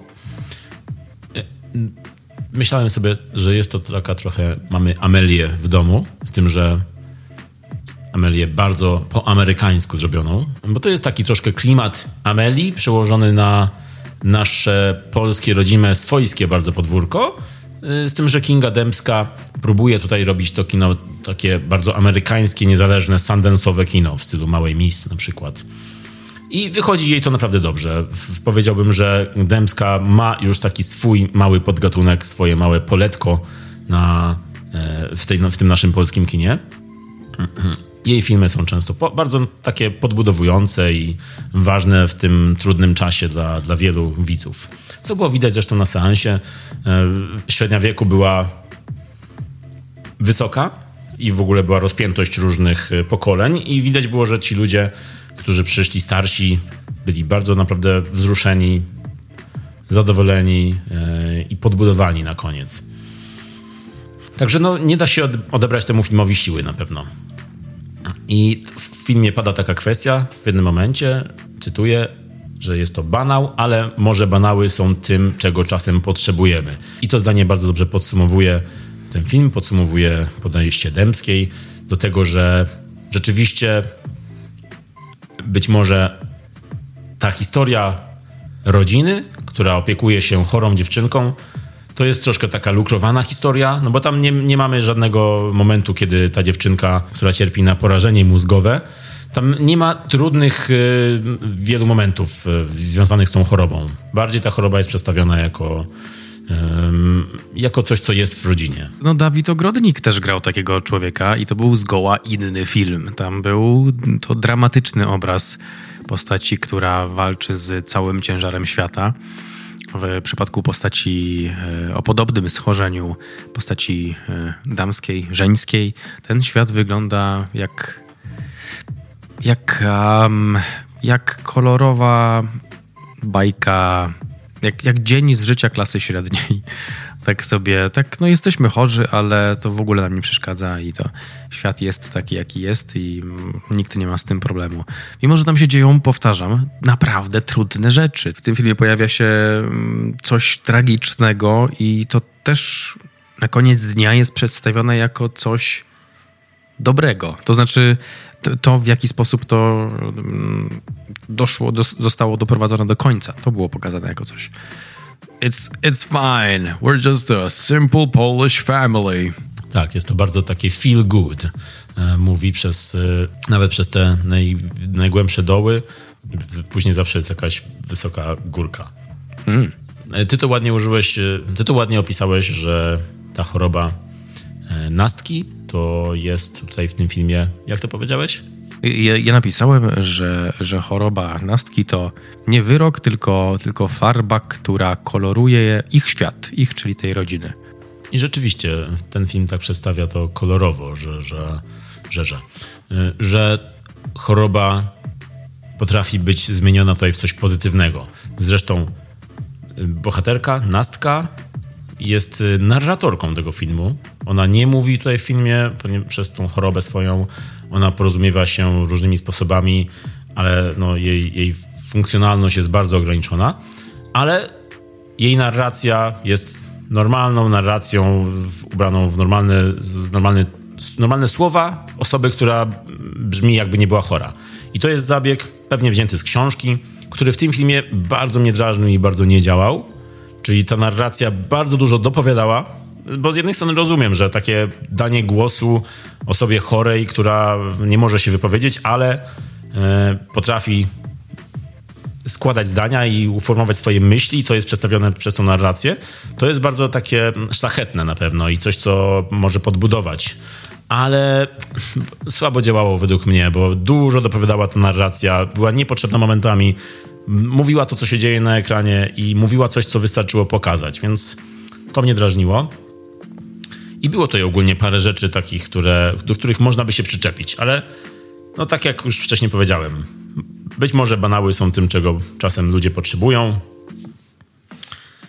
I nawet to, że bohaterka tego filmu, Łucja, ogólnie cała rodzina, ale mówię tutaj o Łucji, która jest e, tancerką baletu. Ma na nazwisko Łucja Łabędowska. Wow, to, to brzmi jak taka postać, postać z komiksu Marvela. Tak. I jeszcze brakowałoby tego, żeby w tym balecie tańczyła Czarnego Łabędzia. Albo mówię tu o filmie Arnowskiego, ale bardziej, żeby tańczyła Jezioro Łabędzie. E, to, to wtedy byłoby już dopełnione wszystkie te wszystkie dopowiedzenia byłyby dopowiedziane, bo to, że ona ma nazwisko Łabędowskie jest oczywiście odniesieniem pewnie do tego, że balet Jezioro Łabędzie, Łabędź. E, no i często tu są takie, takie ciężkie te metafory, ale prze, mimo tego wszystkiego, co powiedziałem, uważam, że ten film naprawdę działa i jest bardzo przyjemną wycieczką do kina. Ma dużo fajnych żartów rozsianych przez cały film. E, ma sporo takich brytyjskiego humoru. No i ma też sporo dramatu w sobie. Także ja dałem temu filmowi 7 na 10 i myślę, że jest to taki naprawdę feel, dobry feel good movie, których w Polsce czasem, czasem brakuje w tej naszej biednej, smutnej, mrocznej Polsce. 7 na 10 to jest mój też y, ostateczny wynik, panie Urbański.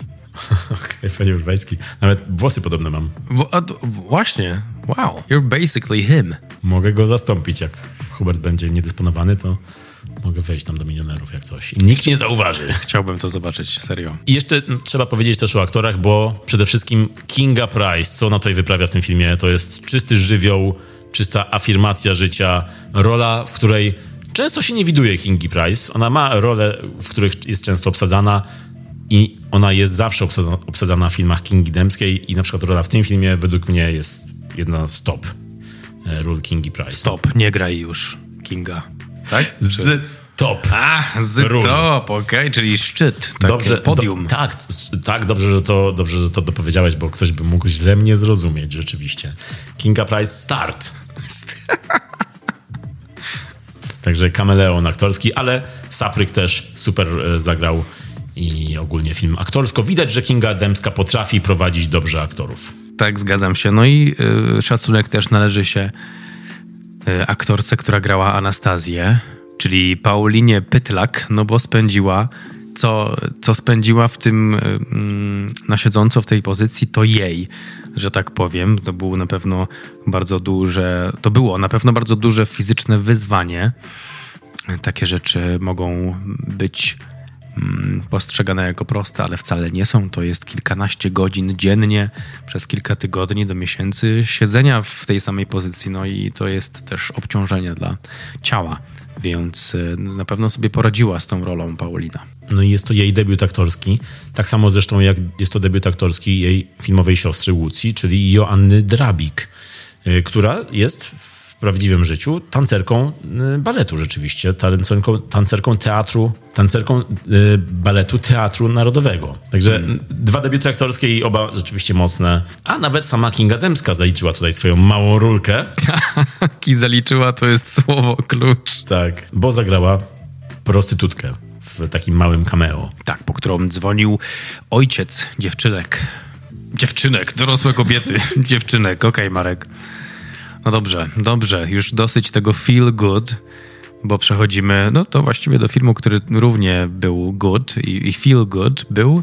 Um, mogło to pójść w jedną stronę i całkowicie to zepsuć, albo w drugą stronę i moglibyśmy czuć niedosyt, a mówię o filmie Poprzednie Życie, Celine Song. Um, jej debiut, debiut reżyserski z takim filmem. Bracia i siostry, gdzie są ci ludzie, którzy debiutują takimi filmami? Najpierw była, może na pewno nie najpierw, ale powiedzmy za mojej kadencji e, After Sun, Charlotte Wells, potężna petarda. E, I teraz Celine Song z autobiograficznym filmem Poprzednie Życie, w którym dzieje się tyle rzeczy, mimo że dzieje się mało rzeczy, rzeczy, rzeci, jest bardzo zbilansowany i zniuansowany, ale jest piękny ten film, jest piękny. Dla mnie to była, dla mnie to była dziewiąteczka od razu. Tak, spoiler ode mnie też dziewiąteczka, ale spoilerów możemy tu używać, bo to był, to było, to był seans ze Spoiler Masterem. To był Spoiler Master Live. Tak jest. Tym bardziej, tym większą jeszcze wartość miał ten seans, bo po tym, co obejrzeliśmy, co naprawdę zostawiło pewnie wiele dziur emocjonalnych, to te dziury mogły zostać zapełnione przez e, ten cały wykład, takie jakby spotkanie, połączone z taką burzą mózgów ogólnie na, na widowni, e, która wypełniała wiele luk i dawała wiele nowych ścieżek interpretacyjnych. To było też świetne. Bardzo lubię, kiedy tak się dzieje. A ten film do tego zachęca, bo poprzednie życia no to jest coś wspaniałego. Wspomniałeś wcześniej o After Sun i rzeczywiście poprzednie e, życie, życie, nie życia, powiedziałem życie. Po, w angielskim tytule jest Past Lives. Życia. A prawda? tutaj na polski jest poprzednie życie. Hmm, ciekawe. E, I mm, After Sun jest dobrym e, filmem, żeby ten tytuł zestawić, bo mm, oba te filmy są niedopowiedziane, ale też czerpią z własnego życia, czyli z biografii, z autobiografii e, reżyserek i scenarzystek tych filmów. No i oba są bardzo gorzkie. W tym życiu, w tym ich życiu znajdują dużo smutnych, ale też w jakiś sposób podbudowujących może momentów, które jednak są bardzo smutne. I oba te filmy traktują o więziach międzyludzkich, o tych kruchych bardzo więziach, które um, bardzo łatwo można zmienić, bardzo łatwo mogą się rozpaść i które powinniśmy cenić. I kolejnym filmem, który mi przypominał mm, troszkę e, poprzednie życie, jest inny debiut, innej reżyserki też, czyli Sofii Coppoli, film Między Słowami mm, z Scarlett Johansson i Billem Murrayem. Też bardzo subtelny, niedopowiedziany film pełen takich podskórnych emocji, takich ukrytych, e, chowanych emocji, które jednak w końcu muszą wyjść. No bardzo subtelne kino, bardzo mądre, szczere przede wszystkim. Szczere są wszystkie te filmy i bardzo to cenię sobie w nich. Też to cenię. Cenimy to na dziewiątkę, na 9 na 10, to tak wyceniamy. Ja w ogóle ten film o czym jest? No bo to jest film o dwójce przyjaciół, którzy będąc młodymi ludźmi, dziećmi, mieli dosyć silną więź, głęboką, czego nie było w sumie widać, ale było widać w momencie ich rozstania i pożegnania, jak, jakie, jaką dziurę to zostawi w ich życiach. To można było się domyślić, że to będzie spore tąpnięcie. No i te osoby odnajdują się w ich w swoich dorosłych życiach i powracają do korespondencji. Natomiast y, nie minie 12 lat, zanim się fizycznie spotkają i podczas tych 12 lat też nie mają kontaktu, no i widują się, widzą się z, ze sobą po tych wszystkich, wszystkich latach, 24 chyba łącznie minęło, osadzeni w swoich życiach i no i to jest, to chyba tutaj ta magia jest, że to jest takie bardzo realistyczne, bardzo subtelne. Właściwie realistyczne, bo subtelne, można powiedzieć. No, ży- życie jest raczej, raczej, życie jest nudne, ale raz na jakiś czas dzieje się coś bardzo złego albo bardzo dobrego. I, e, I to było takie życiowe bardzo kino powolne. I jeden tekst, który ze mną został i zostanie, mam nadzieję, na zawsze, bo był szalenie prawdziwy, czyli do niczego nie doszło, a wszystko się zmieniło. Pamiętasz to też. Pamiętam. I to właśnie ze mną zostanie. Nie wiem jak z tobą, ale to jest. No to jest narracja sporej części mojego życia. I pewnie nie tylko twojego. I ogólnie jest to sedno też tego filmu. I nie tylko tego filmu, bo właśnie całej tej fali mm, kina, które można powiedzieć, że jest jakby slow cinema, o czym powiedzieliśmy wcześniej, ale też takich filmów jak e, trylogia Richarda Linklatera, tych e, przed zachodem, przed wschodem e, słońca, przed północą. Czyli filmy mówione, filmy, w których większość jest w słowach i na twarzach aktorów.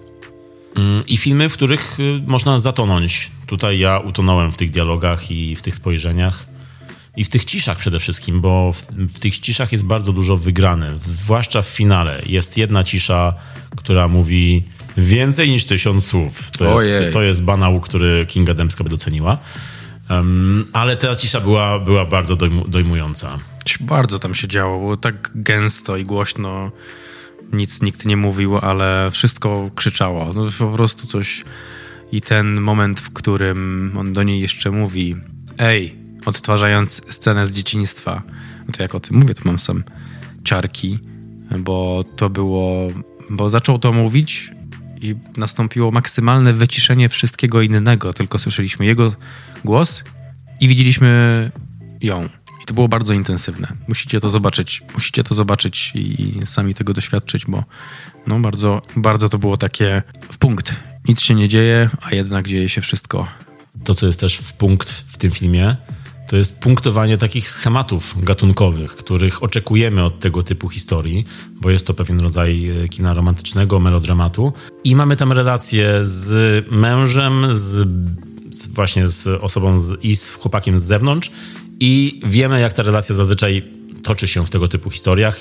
I te schematy są adresowane właśnie przez samego męża, e, przez jedną z osób tego trójkąta, który po prostu traktuje to jako bardzo, bardzo meta moment, jako źródło humoru, który jest równocześnie takim meta momentem dla nas widzów, czyli mm, tłumaczą nam na ekranie, jak te sytuacje zazwyczaj przebiegają i wtedy już wiemy, że w tym filmie ta sytuacja przebiegnie inaczej. Rzeczywiście no, jest, to, jest to świetny sposób na, na rozwinięcie trzeciego aktu tej historii. E, zgadzam się, jak dla mnie też jest, jest to już współczesny klasyk. Na pewno też jest to współczesny klasyk kina e, nowojorskiego, bo historia tutaj przenosi się z Korei do Nowego Jorku i ten Nowy Jork jest też jednym z bohaterów. Właściwie to jest takie trochę już New York exploitation i to jest jeden z takich współczesnych klasyków tego nurtu. No, zresztą wspomniana wcześniej Sofia Coppola też już wyraziła swoją miłość do tego filmu i stwierdziła, że jest fanką e, poprzedniego życia. Na pewno wy też zostaniecie fan, fanami i fankami, dlatego zachęcamy was, żebyście poszli. Ten film jest do obejrzenia w kinach i do doświadczenia w kinach bardziej. Bo każdy na pewno ten efemeryczny seans wypełni swoimi doświadczeniami i ogólnie sobą. Ale też jest jeszcze jedno doświadczenie, które każdy wypełnił sobą podczas festiwalu Kamera Akcja. I mówimy tutaj o VHS Hell. Czyli hmm, Nocny Koszmar, angielski tytuł coś zupełnie innego. Sorority House Massacre 2. Tak, w ogóle sequel. To był sequel, że w ogóle to był sequel, to a. Ale, ale tak, po, po polsku Nocny Koszmar po prostu. Tutaj to właśnie w tym filmie jest mnóstwo, mnóstwo pierwsi piersi. I, tak, nie piersi, jesteśmy pierwsi, pierwsi. się tak mylą. Nocny koszmar, polski tytuł, powiedziałeś.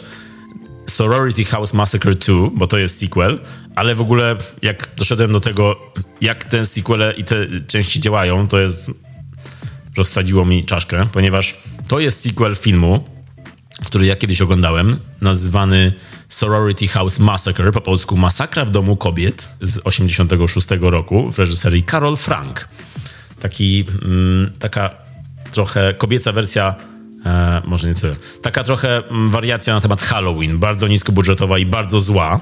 Mówię o tym oryginalnym filmie. Ale w tym filmie, który obejrzeliśmy, Nocny Koszmar, który jest jakby sequelem tego filmu, jest są retrospekcje z innego filmu, który okazuje się y, jakby pierwszą częścią tego sequela, który jest spin-offem tamtego filmu. To jest bardzo skomplikowane. I tutaj retrospekcje pokazują film Slumber Party Massacre, czyli Mord podczas nudnego przyjęcia. Taki jest polski tytuł. Z 82 roku, bo ten film był pierwszy.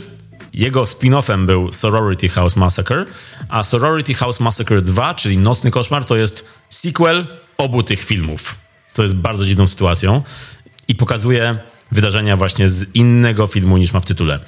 E, a ten film Slumber Party Massacre to jest taki slasher z feministycznym zakrętem i bogactwem seksualnej symboliki. Tam naprawdę co się tam dzieje. Tam wiertarka służy za przedłużenie penisa po prostu. Dosłownie. Driller killer e, jak driller killer pełną gębą. A ten film można powiedzieć, że jest pełną piersią, prawda? Czemu mi się wydaje, że będziemy o nim gadać dłużej niż o Zielonej Granicy? Bo na to zasłużył. Jim Wynorski. Szacunek. Ja muszę chyba powiedzieć w tym momencie, że to ty, to ty dzisiaj chyba więcej na ten temat powiesz, ponieważ ja byłem intoxicated podczas oglądania filmu. Byłem, um, byłem szczęśliwym posiadaczem piwka i, i e, wszystko, co tam się działo, oczywiście było bardzo śmieszne, bardzo, bardzo zabawne. Włącznie z reklamami dostarczonymi przez VHS Hell i, e, I bardzo sobie cenię to towarzystwo, w którym oglądaliśmy ten film. Wow. To była piękna jazda. Ja nawet nie potrzebuję wiedzieć, co było w retrospekcjach. Tam as long, może inaczej, może po polsku, e, dopóki jest tam Ketchum, to ja jestem, ja jestem, e, mówię o jedynej z postaci, która po prostu odmawiała bycia zamordowaną.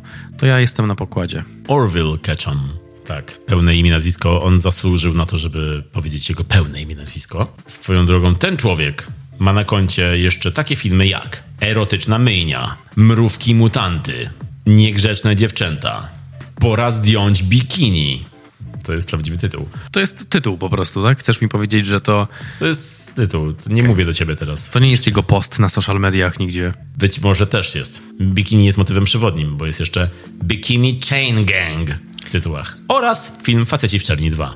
Tam wszędzie grał aktor grający Orwilla Ketchuma, tak naprawdę Peter Spelos. Czyli Grek. Być może tak trochę wyglądał na Greka. I udawał Greka czasami też. Udawał Greka. A, zapomniałem o tym, tak się mówiło, udawać Greka. Ale straszne to jest dla tych.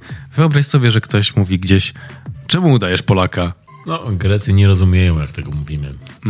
Bo nie rozumieją polskiego, rozumiesz? Rozumiem, Michał. No ale Nocny Koszmar to było, to było przeżycie. I w ogóle tak VHS Hell to było przeżycie łącznie z reklamami. Z Tranem, Rudy Schubert śpiewający o Tranie. To jest coś, co zostało z nami na cały festiwal i jeszcze dłużej. E, I VHS Hell to jest coś, na co zawsze wracamy i kiedy, jesteś, kiedy VHS Hell jest w pobliżu, po prostu tam idziesz. E, A Nocny Koszmar jest e, filmem reżyserowanym przez jednego z klasyków kina klasy, no nawet nie B, tylko jeszcze dużo, dużo niżej. DD, można powiedzieć. I nie mówię tutaj o DD reporterze. The Reporter. The bro that inspired me, żeby być dziennikarzem. I tutaj dzisiaj jesteś, Marek. And here you are. um, tak, ta, także Jim Wynorski, jeden z klasyków feministycznego kina pełnego, pełnych piersi. E, człowiek, który ma na koncie filmy Piraniokonda, czy też Super Rekiny kontra Więźniarki. No, jeden z naprawdę... I polskie nazwisko, twoją drogą też. Także człowiek legenda. Nie wiem kompletnie, gdzie z tym zmierzamy. Może, może powiedzmy od razu, że ja dałem temu filmowi jeden, natomiast bałem, bawiłem się, też się bałem, bawiłem się świetnie, świetnie. To jest takie pomiędzy 1 na 10, a 10 na 10. Oba z serduszkiem na pewno. Tak, tak, tak. E, także polecamy Nocny Koszmar i VHS Hell. E, I cieszę się bardzo, że VHS Hell jest zawsze częścią tego festiwalu, który ma, jest pełne poważnego kina, pełne emocji, wzruszeń i podczas tego można odetchnąć i można się pośmiać i przenieść do całkiem innego rodzaju kina, całkiem innego świata. Właśnie tutaj. Jakieś jeszcze filmy festiwalowe, o których e, możemy coś powiedzieć? Tak, bo by nie wszystkie filmy widzieliśmy razem, a właściwie były filmy, które widzieliśmy osobno i dla mnie to był na przykład Monster i na przykład film Powoli. Powoli litewski film, Monster japoński. Powiedz to powoli. Film Powoli, on był, to był dobry film. To był gorszy od Monstera, według mnie. Natomiast to był dobry film. Pokazywał ym, parę, parę osób, którzy chcą być parą. Mężczyznę i kobietę. Mężczyzna mówił językiem migowym, kobieta tańczyła, ale to był taki taniec ym, modern trochę, taki contemporary. I a on, a on był tłumaczem e, mowy języka migowego i gdzieś tam pod tym kątem zmysłów, wyćwiczenia zmysłów pewnych w sobie się dogadali. Natomiast no, wchodzą w jakąś e, relację romantyczną z początku, tak można to nazwać, ale, ale im bardziej się poznają, tym mniej, tym mniej to działa i mają naprawdę sporo konfliktów. Niektóre z tych konfliktów są takie niepoważne, to znaczy mm, jest, dzieje się emocjonalnie między nimi, ale z perspektywy obserwatora, obserwatora to ciężko to nazwać konfliktem, tylko jakąś nieumiejętnością y, w emocje. E, No, no, i, no i nie za wiele się dzieje w tym filmie ogólnie. Powoli myślę, że ten tytuł, myślę, że ten tytuł zaaplikowałbym do tempa mm, relacji, w jakiej oni się znajdują i jakby tempa rozwoju tej relacji. Natomiast aktorsko był dobrze odegrany i e, no i zostawiał z czymś nie do końca określonym. Dużo było tam takiego hej, widzu, widzko, you decide o czym jest ten film. Nie dajemy ci odpowiedzi. Trochę dla mnie tak się skończył, że cokolwiek by się nie działo w tym filmie, no to i tak gituwa. Mordo, bo rano wstaje słoneczko, lampa świeci jest, jest super. Więc takie 7 dałem temu filmowi. Natomiast Monster, film japoński w reżyserii Hirokazu Koreda, no to było coś przepięknego. To, y, teraz już rozumiem, czemu ludzie przyrównują ten film do filmu Blisko Lukasa Donta. Piękny, piękny film opowiadający o relacji dwójki chłopców, tylko w filmie Lukasa no, to było bardziej takie na wierzchu. Tam, tam emocjonalnie było turbulentnie i, i działo się dużo i to był trudny ogólnie film, a w Monsterze jest to bardziej wyważone. Struktura tego filmu jest w ogóle niesamowita, no bo oglądamy film z perspektywy matki do pewnego momentu, po czym fabuła się zatrzymuje i wraca do punktu początkowego, pokazując tę samą historię z perspektywy innej osoby. Dochodzimy do punktu, w którym zatrzymała się fabuła poprzednio i znowu wracamy i opowiadamy historię jeszcze z innej perspektywy i tak ta fabuła się rozwija. Tak trochę mówiąc, ok, wszyscy są na tej samej stronie, no dobra, to lecimy dalej, opowiadamy dalej film. No i aktorsko też mm, rewelacyjnie, mimo że no jest to film osadzony w odmiennej zupełnie kulturze, więc nie wszystko jesteśmy tak od razu w stanie zaakceptować, ale to są pewne rzeczy, które są wizytówką tego rodzaju społeczeństwa, społeczeństwa wschodniego.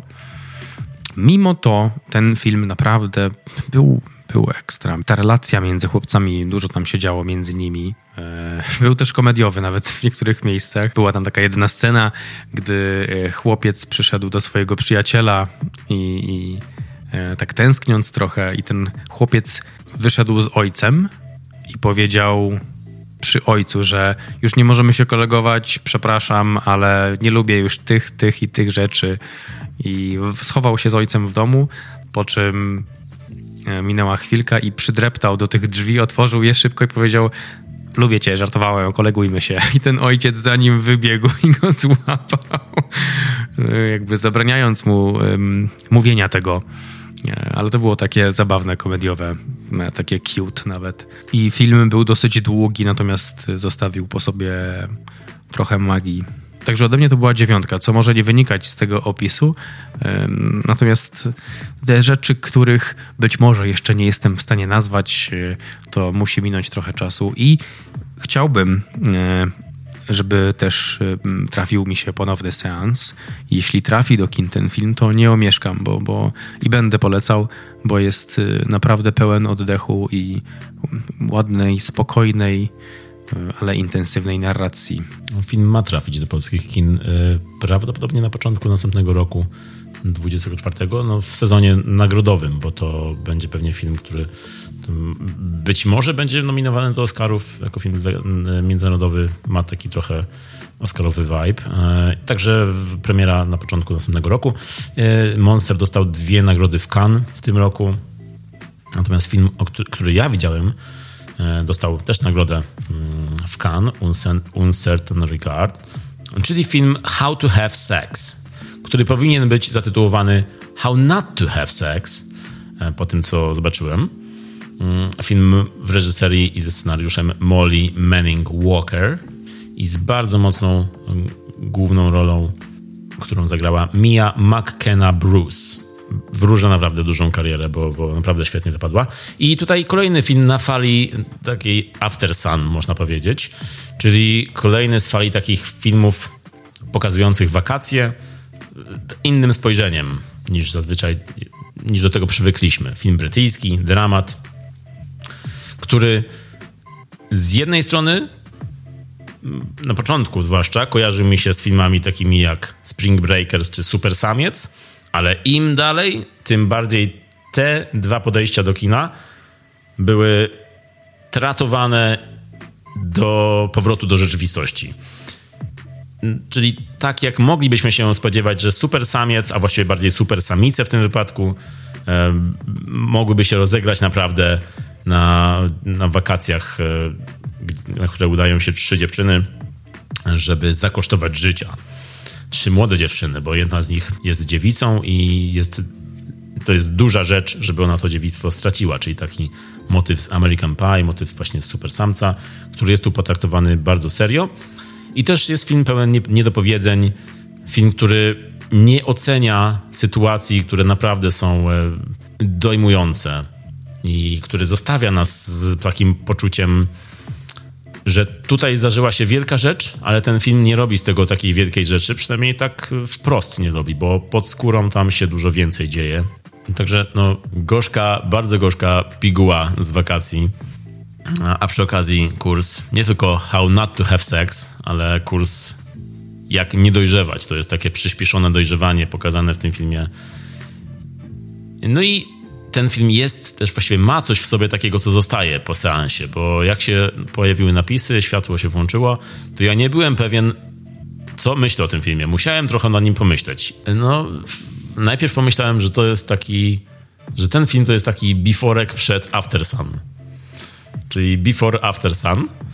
E, nie jest aż tak tragiczny jak e, After Sun i tak, tak dojmujący, ale ma w sobie naprawdę, mówię tutaj teraz o How to Have Sex, ma w sobie dużo takich pokładów. To z jednej strony porównujesz do American Pie, a potem wjeżdżasz w After Sun, to, to ten film to jest jakiś dramat, to nie jest... E, to jest dramat, tak. To jest dramat, który zaczyna się jak bardziej jak American Pie czy okay. Super Samiec, a im bardziej e, się rozkręca, tym bardziej wchodzimy w rzeczywistość i w to, jak te komedie młodzieżowe tak naprawdę by się rozegrały. I okay. jeśli by się rozegrały tak, jak rozgrywały się do tej pory, to jak dzisiaj na to patrzymy, na takie wydarzenia, na to, jak sobie właśnie twórcy często żartują z tematów, które są dla kobiet niewygodne i dla mężczyzn również, ogólnie dla widzów. Ten film był bardzo niewygodny i współczułem czułem dyskomfort oglądając to, co się dzieje. Chociaż te sceny były bardzo blisko tego, co mogłoby się pojawić w komedii młodzieżowej typu właśnie American Pie czy Super Samiec. Gdyby w innym kontekście pojawiły się, to byłyby zabawne, czy też y, w, w w teorii mogły być zabawne, ale tutaj są naprawdę smutne i dojmujące. Także film, który został ze mną. Ode mnie 7 na 10 dla How to Have Sex. Polecasz ogólnie How to Not Have Sex? E, polecam, tak. Okej, okay, okej. Okay. To pojawi się w kinach, będzie można to obejrzeć? To jest, e, to będzie w kinach za miesiąc u nas, czyli 24 listopada polska premiera. Okej, okay, super. No to y, ja bym skorzystał z polecajki Michała. Ja na pewno obejrzę ten film. Myślałem, że to było coś płytszego, szczerze mówiąc, z, z opowieści, natomiast y, takim nie jest. Pamiętam, że patrząc na ten tytuł, myślałem sobie, eh, wolę Monstera, wolę się dobić. A okazało się, że Monster był mniej, z tego co mówisz, dobijający niż How to Have Sex. Znaczy, no nie oglądałem Monstera. Uważam, że How to Have Sex ma takie, takie ładne opakowanie. Od począwszy od tytułu, przez początek, przez właśnie em, kolorowo skąpo ubrane dziewczyny i imprezy takie jak Spring, Spring Breakers, ale tam pod tą właśnie powierzchnią się kryje dużo gorzkiego. No to może porozmawiajmy też e, co jeszcze gorzkiego kryło się pod um, harmonogramem festiwalu Kamera Akcja, jakie filmy najmniej nam się podobały um, lub najbardziej. Masz takie tytuły? No u mnie dwa filmy są takie, które, które przebolałem. Jeden z nich to jest Club Zero, film męczący. To właśnie była taka druga strona bulionu i innych namiętności. Tutaj było dużo nudnego gadania o niejedzeniu bo to był film pokazujący sektę, do której dołączały nastolatki i to, ta sekta miała takie zadanie, że uczestnicy przestawali jeść ogólnie. Aż do momentu, kiedy oni twierdzili, że nie jedząc jest, będzie super, będą czuli się lepiej i do momentu, kiedy oczywiście nie było lepiej, tylko gorzej. Mm, ale ten film bardzo próbuje być jakby trochę połączeniem Jorgosa Lantimosa i Wes Andersona, zwłaszcza te, ten sposób kręcenia tego, ale bardzo, bardzo anemiczny. Jakby oni dwaj mieli taką głęboką anemię i nie chciało im się kręcić już więcej filmów. To by zrobili ten film właśnie. Czyli przeciwieństwo braci Raka Raka. Dokładnie. Ten film jest tak anemiczny, że nawet operator nie chciało mu się ruszyć z miejsca, tylko cały czas robi zoomy w tym filmie po prostu. Cały czas są zoomy. Tam się nikomu nic nie chce w tym filmie. Okay, zoom in. Okay, now zoom out. Okay, zoom in again. And let's go home. That's a wrap. that's a wrap, everybody. Yay, that's a wrap. That's a wrap. Także tak, gdyby Anemia była filmem, to właśnie byłaby Club Zero. No mnie się to nie podobało, wymęczyło mnie to bardzo I jeszcze ostatnie ujęcie odnoszące się do ostatniej wieczerzy, no było, było przestrzelone według mnie. No ale podobno ten film ma swoich fanów, ja do nich nie należę. E, to jest kompletnie nie moja wrażliwość. To jest jeden, a drugi film to The Old Oak, czyli Stary Dąb. Myślałem, że o tym opowiesz. Tak stary dąb jak Ken Loach, który też jest takim The Old Loach. I Loach tutaj już bardzo się postarzał w tym filmie. On ma już, no to jest klasyk kina, wiadomo, ma dużo bardzo dobrych filmów na koncie. No ale w tym filmie, no nie wiem, nic nie zadziałało według mnie. Podczas tego seansu czułem, że się postarzałem, przybyło mi siwych włosów, bo to jest, Loach próbuje tutaj dołożyć swoją wypowiedź do aktualnego dyskursu o imigrantach w Wielkiej Brytanii. Tyle, że ta wypowiedź jest naprawdę taka stetryczała. I nie mówię tutaj, że, że on mówi, a kiedyś to było, kiedyś to było. To nie jest takie coś, tylko po prostu tutaj bardzo mało się dzieje i dzieje się bardzo generycznie, przewidywalnie i nic nie jest tu odkrywcze, ani tym bardziej nic nie jest filmowo ciekawe. W ogóle ten film nie ma takiej mocy, żeby zaciekawić widza. To, to, to było ciężkie, tak. Po prostu ludzie tutaj w tym rozmawiają, Brytyjczycy rozmawiają w pubie, denerwują się na to, że a, ta w Wielkiej Brytanii to się takie rzeczy dzieją. Z, z tym, że przy tym jest dużo takich słów jak Fox Six. To, było, to były najlepsze momenty tego filmu, kiedy słyszałem, jak padały słowa Fox Six. For fuck's sakes? To tak, tak, tak, tak. To było z tym ich akcentem. To, ach, to, to spijałem jak piankę z piwka, ale reszty nie, reszty nic nie, nic nie działało. Także te dwa filmy to moje najsłabsze. A jak u ciebie, Marek? Ja najniżej oceniłem film powoli, natomiast to nie był słaby film w, e, by any stretch of the imagination. To nie było Fox Six. Fox Six. Jeszcze było fek w duchach z Inisherin. Tak, w duchach było fek, a tu był inny akcent. Mhm. Było Fox Six. Anyway. Anyway. Back to the main part of this program. A, no tak, więc film powoli był takim najniżej ocenionym przeze mnie, natomiast nie był to zły film. Nie miałem ani jednego złego filmu, miałem tylko jedno gorsze doświadczenie podczas jednych podczas jednej z dyskusji. Dyskusja um, była na temat e, AI i zmian w świecie filmowym przy użyciu technologii AI i niezbyt wiele tam się nauczyłem, tylko doświadczyłem ciągnączującego się konfliktu między dwójką z indygowanych e, osób zaproszonych tam i nie, nie, nie czułem, żeby to było jakoś dla mnie wartościowe, więc trochę wcześniej wyszedłem. Natomiast rozmawiano o, o narzędziach AI i o prawach autorskich, jak to miałoby wyglądać w przyszłości że nie jest to ok, żeby jakieś narzędzie tworzyło materiały filmowe lub było po prostu kreatywne w oparciu o istniejący dorobek czy jakąś własność intelektualną innych reżyserów, innych operatorów. To takie coś wyciągnąłem z tej dyskusji, natomiast niewiele wyciągnąłem z panującego tam konfliktu. Więc, y, więc to, to tak wyglądało. Ogólnie bardzo dobry, bardzo udany festiwal. Z paneli jeszcze był też, yy, była dyskusja robota o pracy i zarobkach w biznesie filmowym od reżyserów, twórców, przez krytyków, dziennikarzy. Bardzo ciekawa według mnie i, i, i lubię takie panele dyskusyjne pokazujące różne strony i próbujące dojść do sedna pewnej sprawy. Lubię to zawsze. Co jeszcze było na plus bardzo na festiwalu, to warsztaty. W tym roku warsztaty z rozmowy prowadziła Kaja Klimek i te warsztaty no, chyba najlepsze od wielu lat tutaj, bo bardzo cenię sobie jej osobę. Ona na poletku filmowym i dziennikarskim jest u nas jednocześnie bardzo polska i bardzo niepolska, co jest wielkim jak dla mnie komplementem wobec niej, bo ona bardzo potrafi przekazać swoje myśli w bardzo prosty sposób, ale też bardzo te myśli są bardzo ludzkie, empatyczne i takie, jak właśnie lubię. Także warsztaty z nią dużo dają, myślę, i jej podejście jest zawsze bardzo cenne w pracy krytycznej czy też filmowej. A jeśli chodzi o najlepsze filmy jeszcze festiwalu, no to u mnie są trzy na liście. Jest to Poprzednie Życie, Bulion i inne namiętności oraz Zielona Granica z takim bonusowym, dodatkowym filmem Nocny Koszmar VHS Hell. Ja tutaj, ja tutaj chyba mam bardzo podobnie. Właściwie to jest wszystko to, co było super, najsuprzej.